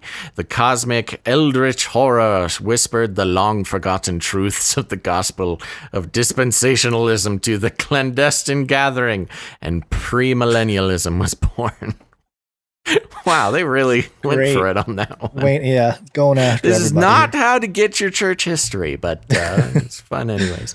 Amillennialism. Theologian Michael Horton was reading Revelation chapter 20 while hanging out listening to Pink Floyd's Dark, Dark Side of the Moon in his seminary dorm. He was like, dude, wouldn't it be trippy if the millennium were actually like not a millennium? Whoa, bro. Post millennium, a really optimistic motivational speaker at the beginning of the 20th century decided the world was getting better and declared that the kingdom of God was almost here. Then some world wars happened, but people were still like, yeah, this is fine. some famous adherents to premillennialism Hal Lindsey, John Hagee, Jerry Falwell, John MacArthur. Whoa, Johnny Mac, what are you doing lumped up in the crowd like this? You must be so embarrassed, lol amillennialism people who can't even with the hist Can't even. I like people that. yeah People people, who can't can't even. with the historical grammatical hermeneutic sometimes postmillennialism there are literally three postmillennialists left on the planet. None of them have read the news anytime in the past 50 years. oh, snap. Oh, How to man. spot a follower. Premillennialism. In case of rapture, this car will be unmanned. Bumper sticker. Scofield reference Bible tucked under arm. Stacks of books predicting Jesus will come back in 1988, 1989, 1990, etc. Usually wearing a t shirt featuring wolves howling at four blood moons. I want to get that shirt. That sounds like a cool shirt. Amillennialism can usually be found taking hits of some dank kush while reading the book of Revelation and allegorically interpreting everything. Wow, they're not huge fans of amillennial. No. they're all stoners, huh? Postmillennialism, tough to find, usually huddled up in a cabin in the wildlands where no news of the impending doom facing our nation and world can possibly have reached them. Well, there you have it, dear reader. We pray that your new wealth of information will prove helpful to you in your walk with the Lord. So there you go, Gonz. Does that change anything for you? Um, I don't know. The the amillennialist sounds kind of cool to hang out with. yeah, dude knows how to party, man. apparently. Anyway, yeah, this is just for fun. But yeah, I, I don't know. Obviously, there's more nuance, but this is satire. It's so, you satire. know. It's just They're going fun. after the the uh, especially with the premillennialism. Uh, I, there are nuances with the other two, but it's more straightforward. But there are nuances that aren't really attacked. Premillennialism lumped in with pre-trib rapture Now- uh, dispensationalism. But you know, So I I was raised in the church, Gonz, and Mhm. uh, m- most of my rearing was focused on premillennialism. What was your first foray into this eschatology? Uh, well, yeah, like uh, I didn't grow up in the church, but my Yeah. first exposure after I was baptized and everything was uh, definitely the premillennial or pre-trib view. Yeah. Uh, however, I quickly realized that there are there is not a consensus amongst believers No, as no, to no. where they It- sit. and it can get heated. it can get very heated. Get very and most heated. of it, most of the division lies on the amillennialism versus premillennialism, and then the debates, you know, between the within the premillennialism, uh, you got your pre-trib and uh, now called pre-wrath, and the post-trib people all arguing with each other. Uh, Yeah. The amillennialists are abound, though. There's a lot more amillennialists out there than you'd expect, and um, that's I, I that was kind of troubling to me because my reading of the Bible, just my own studies, was like, hey, it seems that this thousand year reign of Christ has definitely not happened the way it's described here in the Bible. But uh, you got a lot of church pastors, especially like mega church pastors, are all taught in the amillennialism Right. uh, school of thought. So. Uh, which is uh, uh, I don't know. I, I tend to disagree with it, but I know you know it doesn't really change necessarily uh, brother or sister of Christ I, based uh, on these positions, but I agree with Rocket Man Sean in the YouTube chat. He says, uh, I reserve the right to change my stance on the way up. oh yeah, I think that's kind of where, is you know, there's been a lot of years we've been, you know, looking into this sort of thing and, and really probably too too deep of a way, but uh, Well, I that's mean- kind of where I landed. And a lot of other people in our genre are kind of that's the way to yeah. I still I still think uh, the pre-wrath view is in terms of a Bible study makes the most sense to me. But again, Right. like I also reserve the right to be wrong, especially on the way up. You know that that'll be a good time to repent of any uh, false views of the rapture if you're uh, if you're realizing that you're you're being taken up to the clouds to meet. There you go. the Lord. All right, So- let's uh, let's keep moving for time's sake here. We're gonna let's. Uh, you got any news on transhumanism?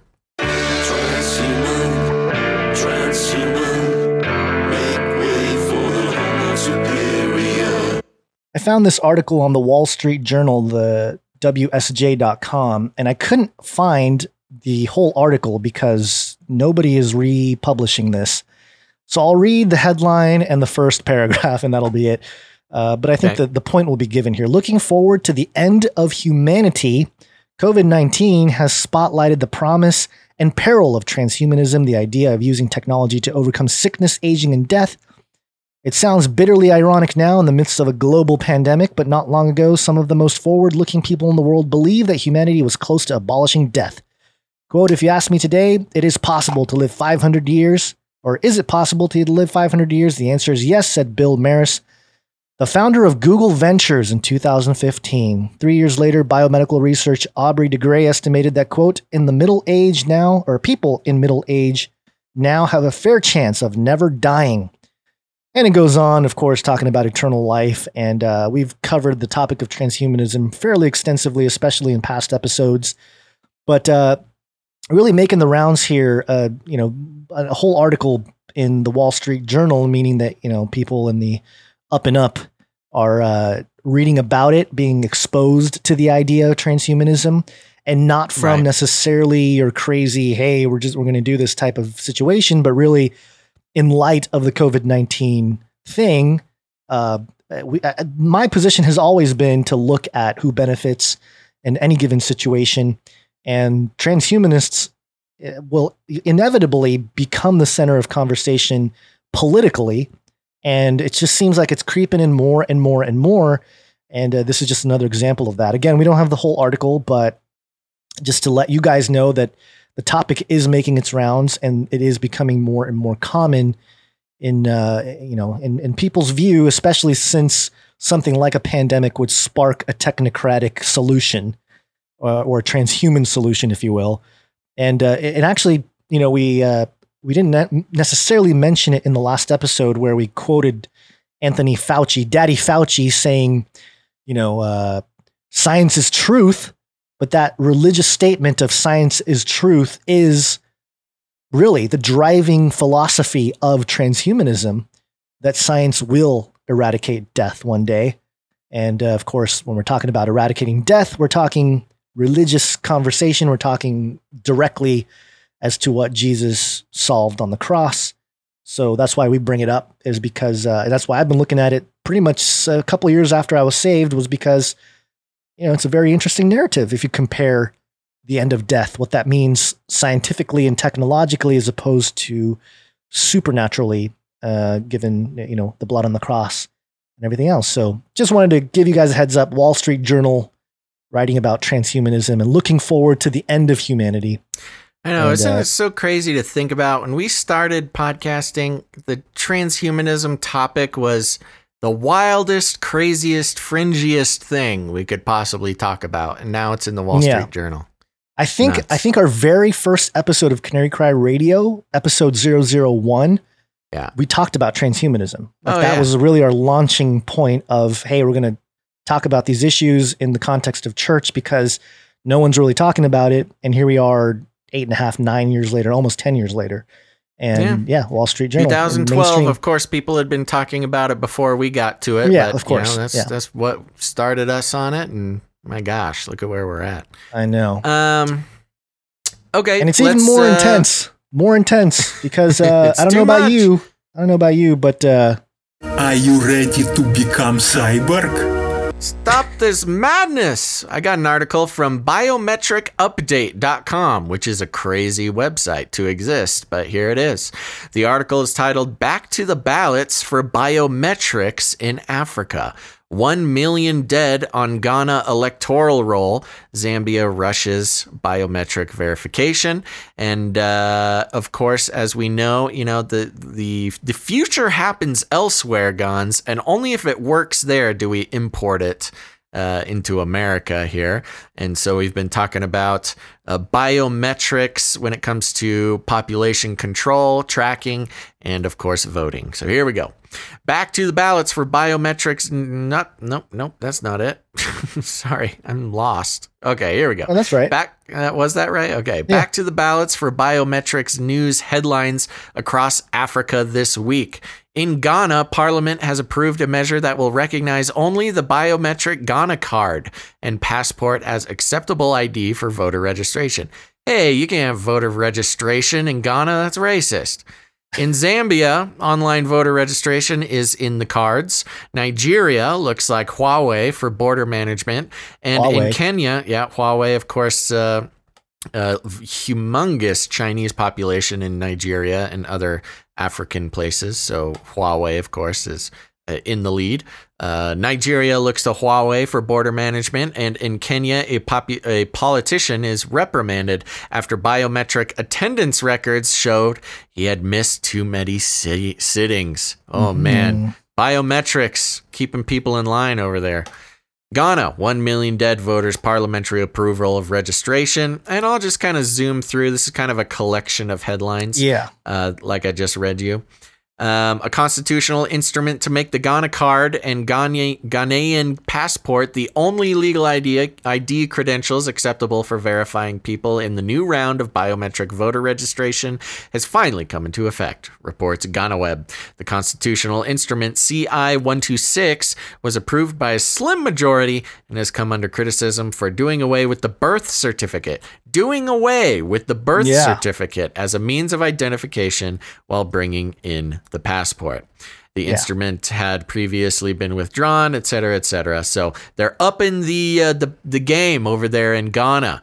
Now, no longer is your birth certificate enough to Well, uh, register to vote. you you kind of skipped over the part where they said that the um uh they removed the driver's license as a form of ID as well. Yes. Um, previously, and now Yeah. the birth certificate. So they're really just it's a whole. Th- if it's a model for what we might face here, they're really going after it. All And, um, biometrics, no way around all it. biometrics, and um, yeah, one of the uh, chairs of the Constitutional, Legal, and Parliamentary Affairs Committee, Ben Abdallah, had said that the checks for acquiring a passport are much more rigorous than the birth certificate, making it more difficult for foreigners to fraudulently acquire. So, yeah. fraud being the the, the problem reaction solution, right, right there in play. And of course, let it be stated and known and recognized that uh, we are not intimately familiar with everything going on in Africa and, and specifically Ghana. So, you know, I'm not here to say what's I- best yeah. for Ghana. We're just looking at the We're looking at the tech. looking the at what's going around, going on around the world and how it might come to us and how that affects us. So, you know, uh, maybe Ghana needs this. I don't know. Uh, but next, we got Morocco, the new generation of ID cards for government services available to minors. Now we're getting the kids Hmm. in on it. Yep. As Morocco's new biometric ID cards become available, oh man, biometric ID cards. I just don't like reading that. As Morocco's new biometric ID cards become available, legislation is being updated, which will allow 16 year olds to apply.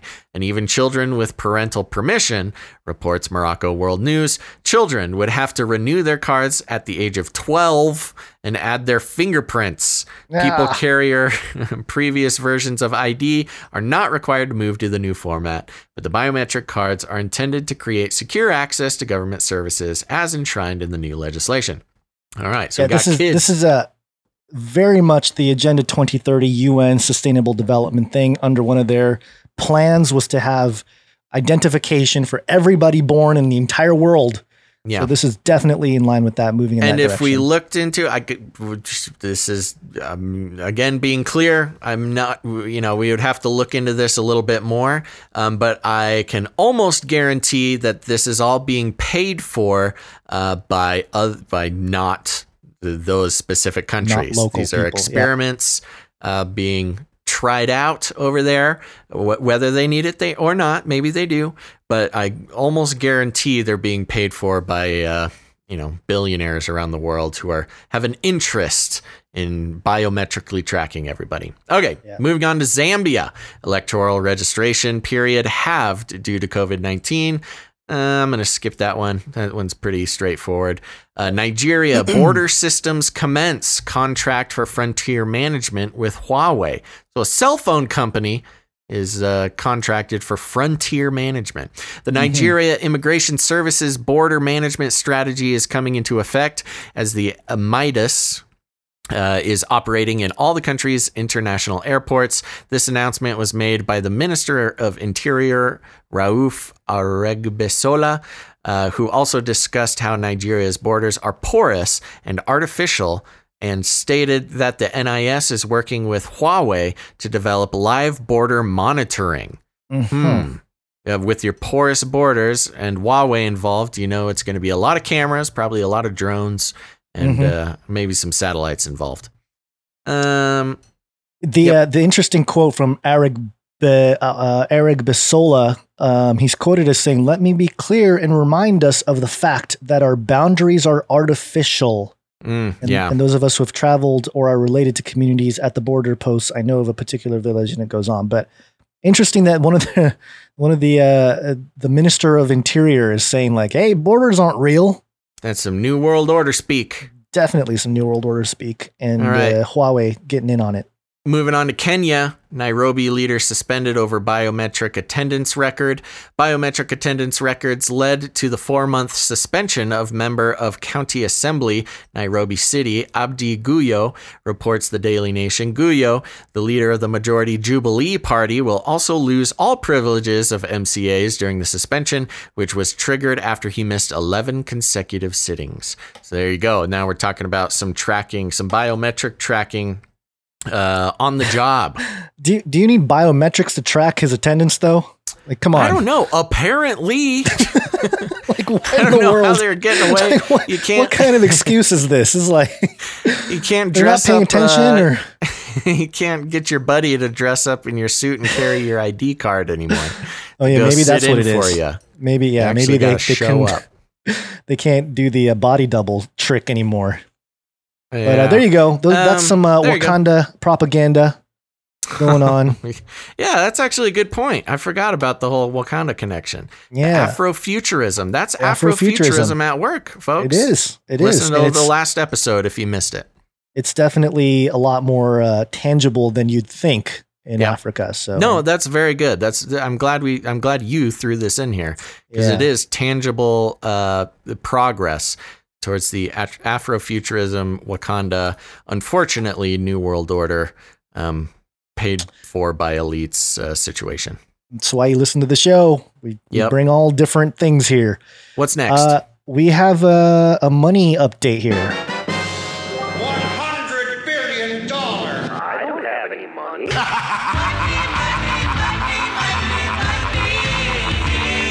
Block, block, block, block, blockchain.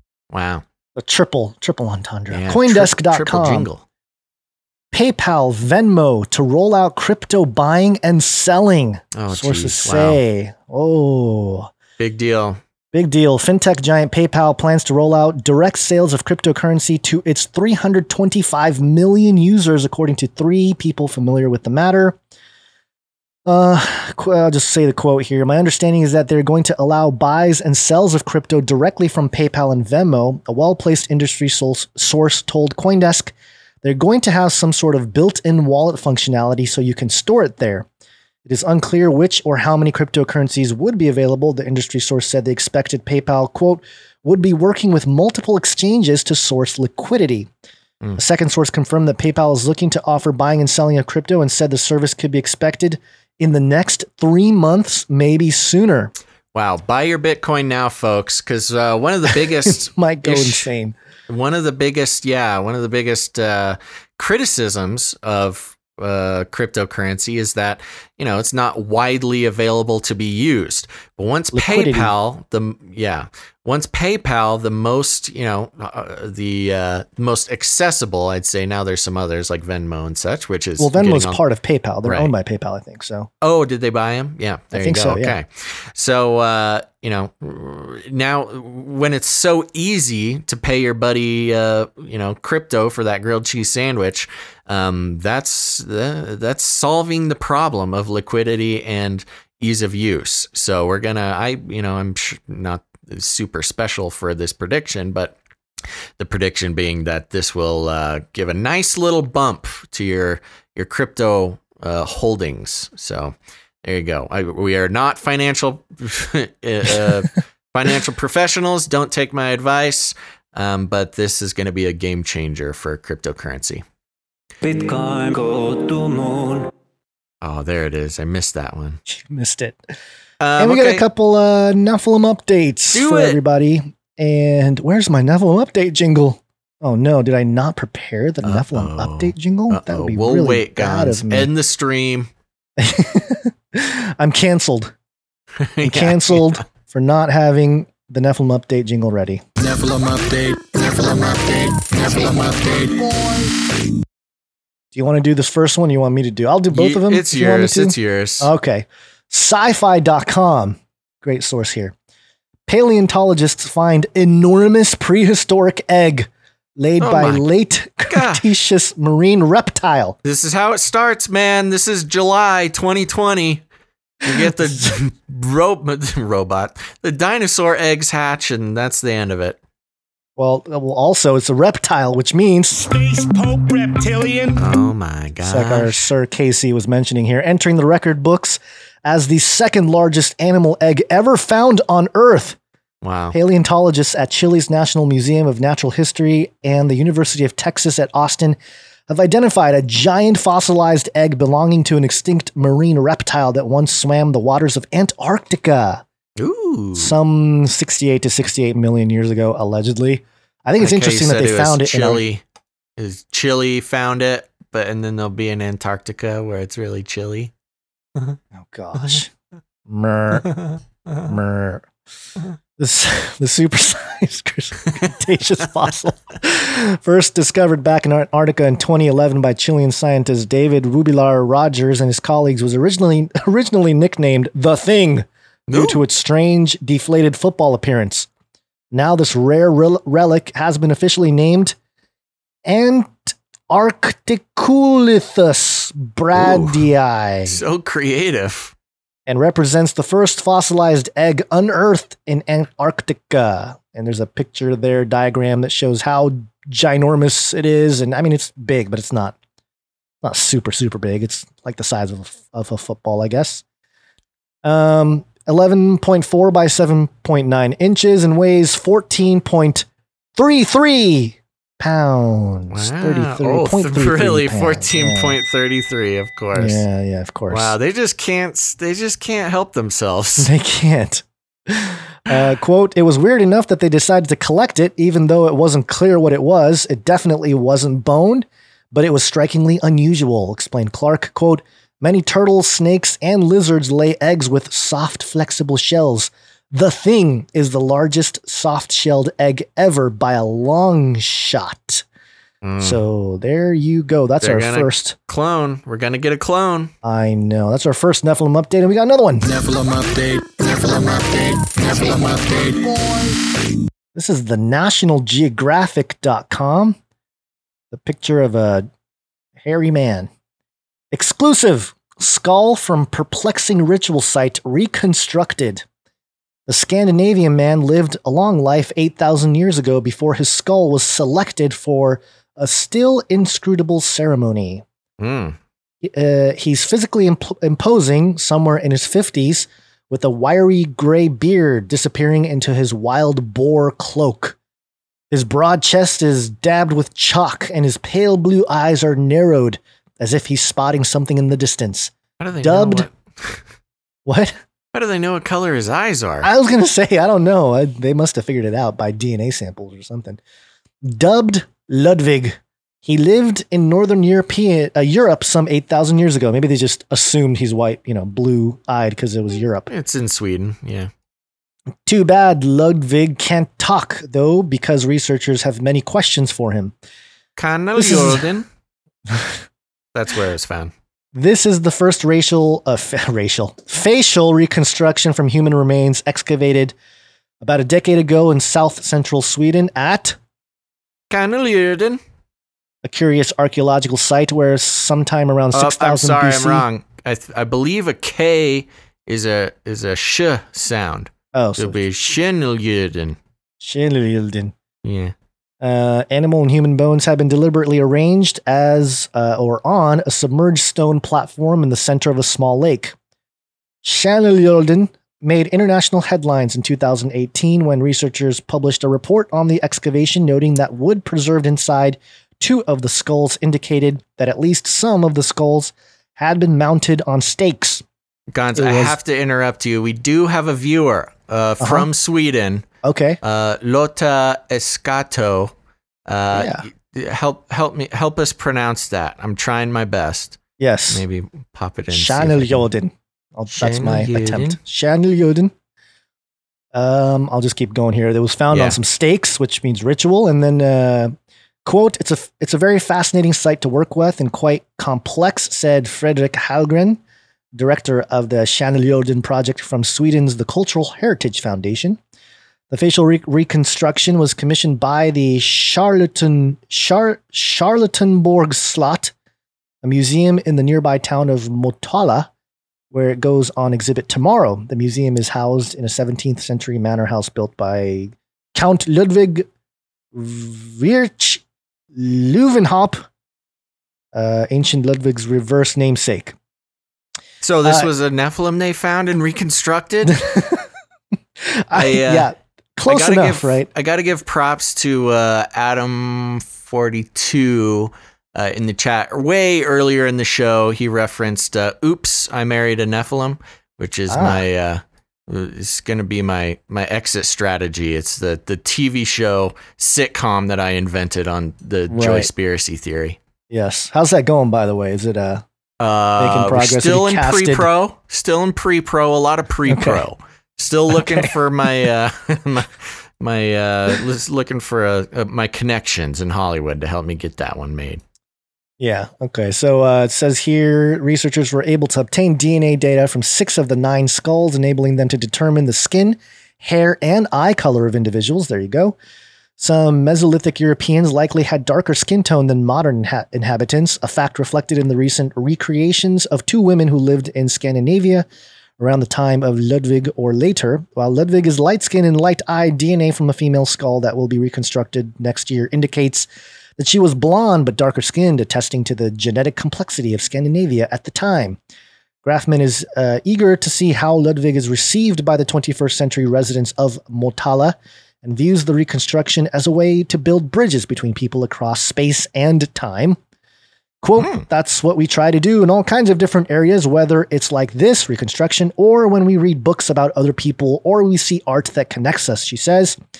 It, uh, I think it's important to find the connections between people or the strange creatures that lived a long time ago. Nephilim update. Nephilim update. Nephilim update. Well, there you go, everybody. Thank you so much for tuning in to this episode of Canary Cry News Talk. Now, remember us because uh, we work exclusively on the value for value model. We have turned down all offers for advertisement on the show because we do not believe in gaining your trust and your attention and turning it around and selling it for our own personal gain. But uh, that means that we rely on our producers, which are people who financially support the show or help with production by creating art or jingles or uh, music, show show specific music uh, for the Canary Cry mixtape at the end of the show. So stick around. Um, but I want to thank all of our new producers and congratulate again uh, Sir Casey Knight Marshall of the Aether. Thank you so much for your support over the years. You are the man.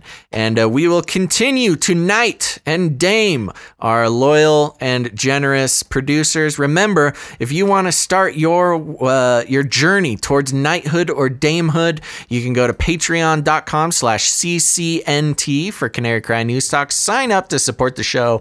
Or you can head over to canarycryradio.com slash support. Canary Cry Radio.com slash support. That's right. And there you can uh, sign up through PayPal for a, a, a uh, monthly um, support, or you can do a one time donation. We've had some uh, very generous one time donations come through, and uh, we'll, I'll just d- tease we'll have some more nightings, at least one more nighting. I think Yeah. one or two.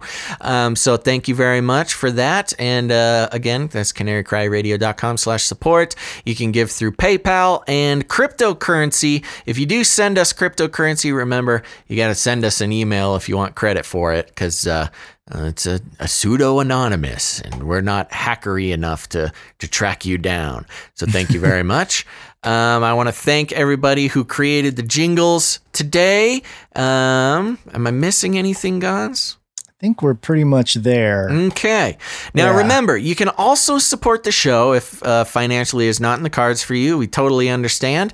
But you can also help out the show, A, by leaving a rating and a review uh, on our RSS feeds on the Apple Podcast Player or Stitcher or Spotify or wherever you listen to the podcast version.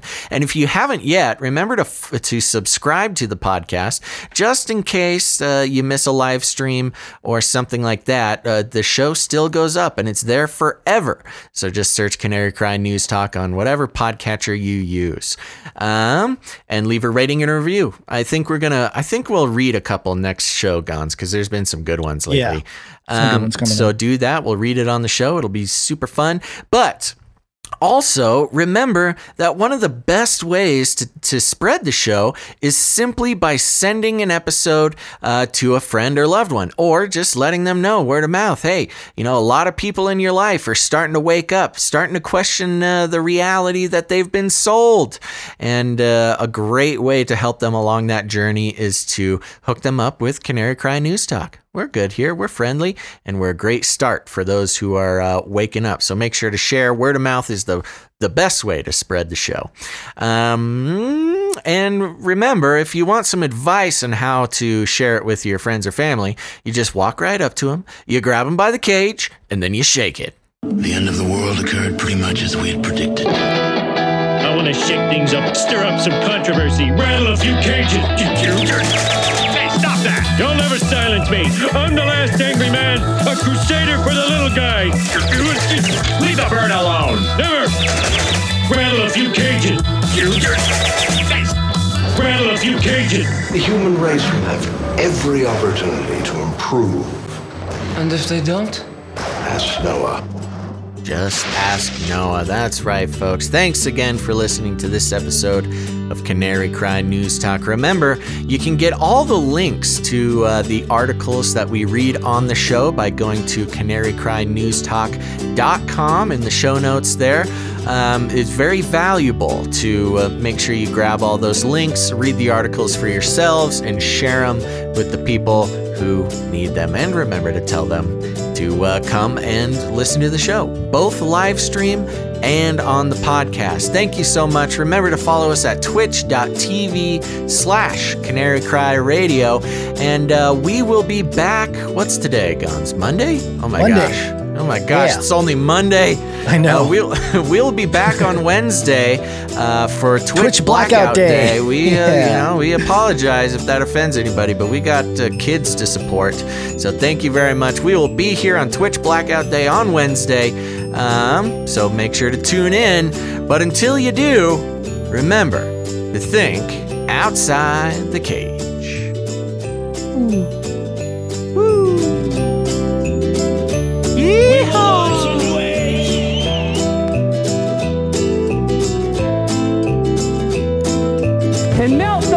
babies into candles. And if you're an artist or a musician, email us at canarycryradio.com. Nope, at gmail.com. In the future, humans will be confined in a people's zoo. I'll keep you safe and warm.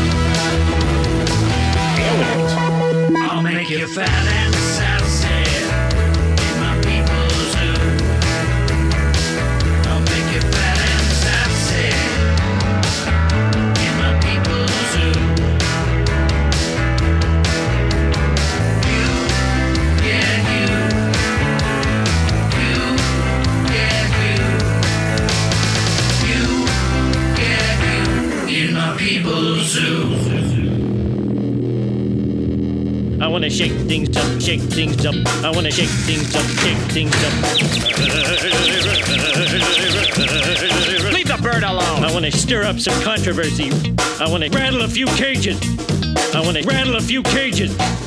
I'm the last angry man. You'll never silence I'm me. I'm the last angry man. Oh, oh, oh, I get I'm the last angry man. You'll never silence I'm me. I'm the last angry man. A crusader for the little guy. Little guy. Little guy. Well, we'll see about that. Whatever, Illuminati.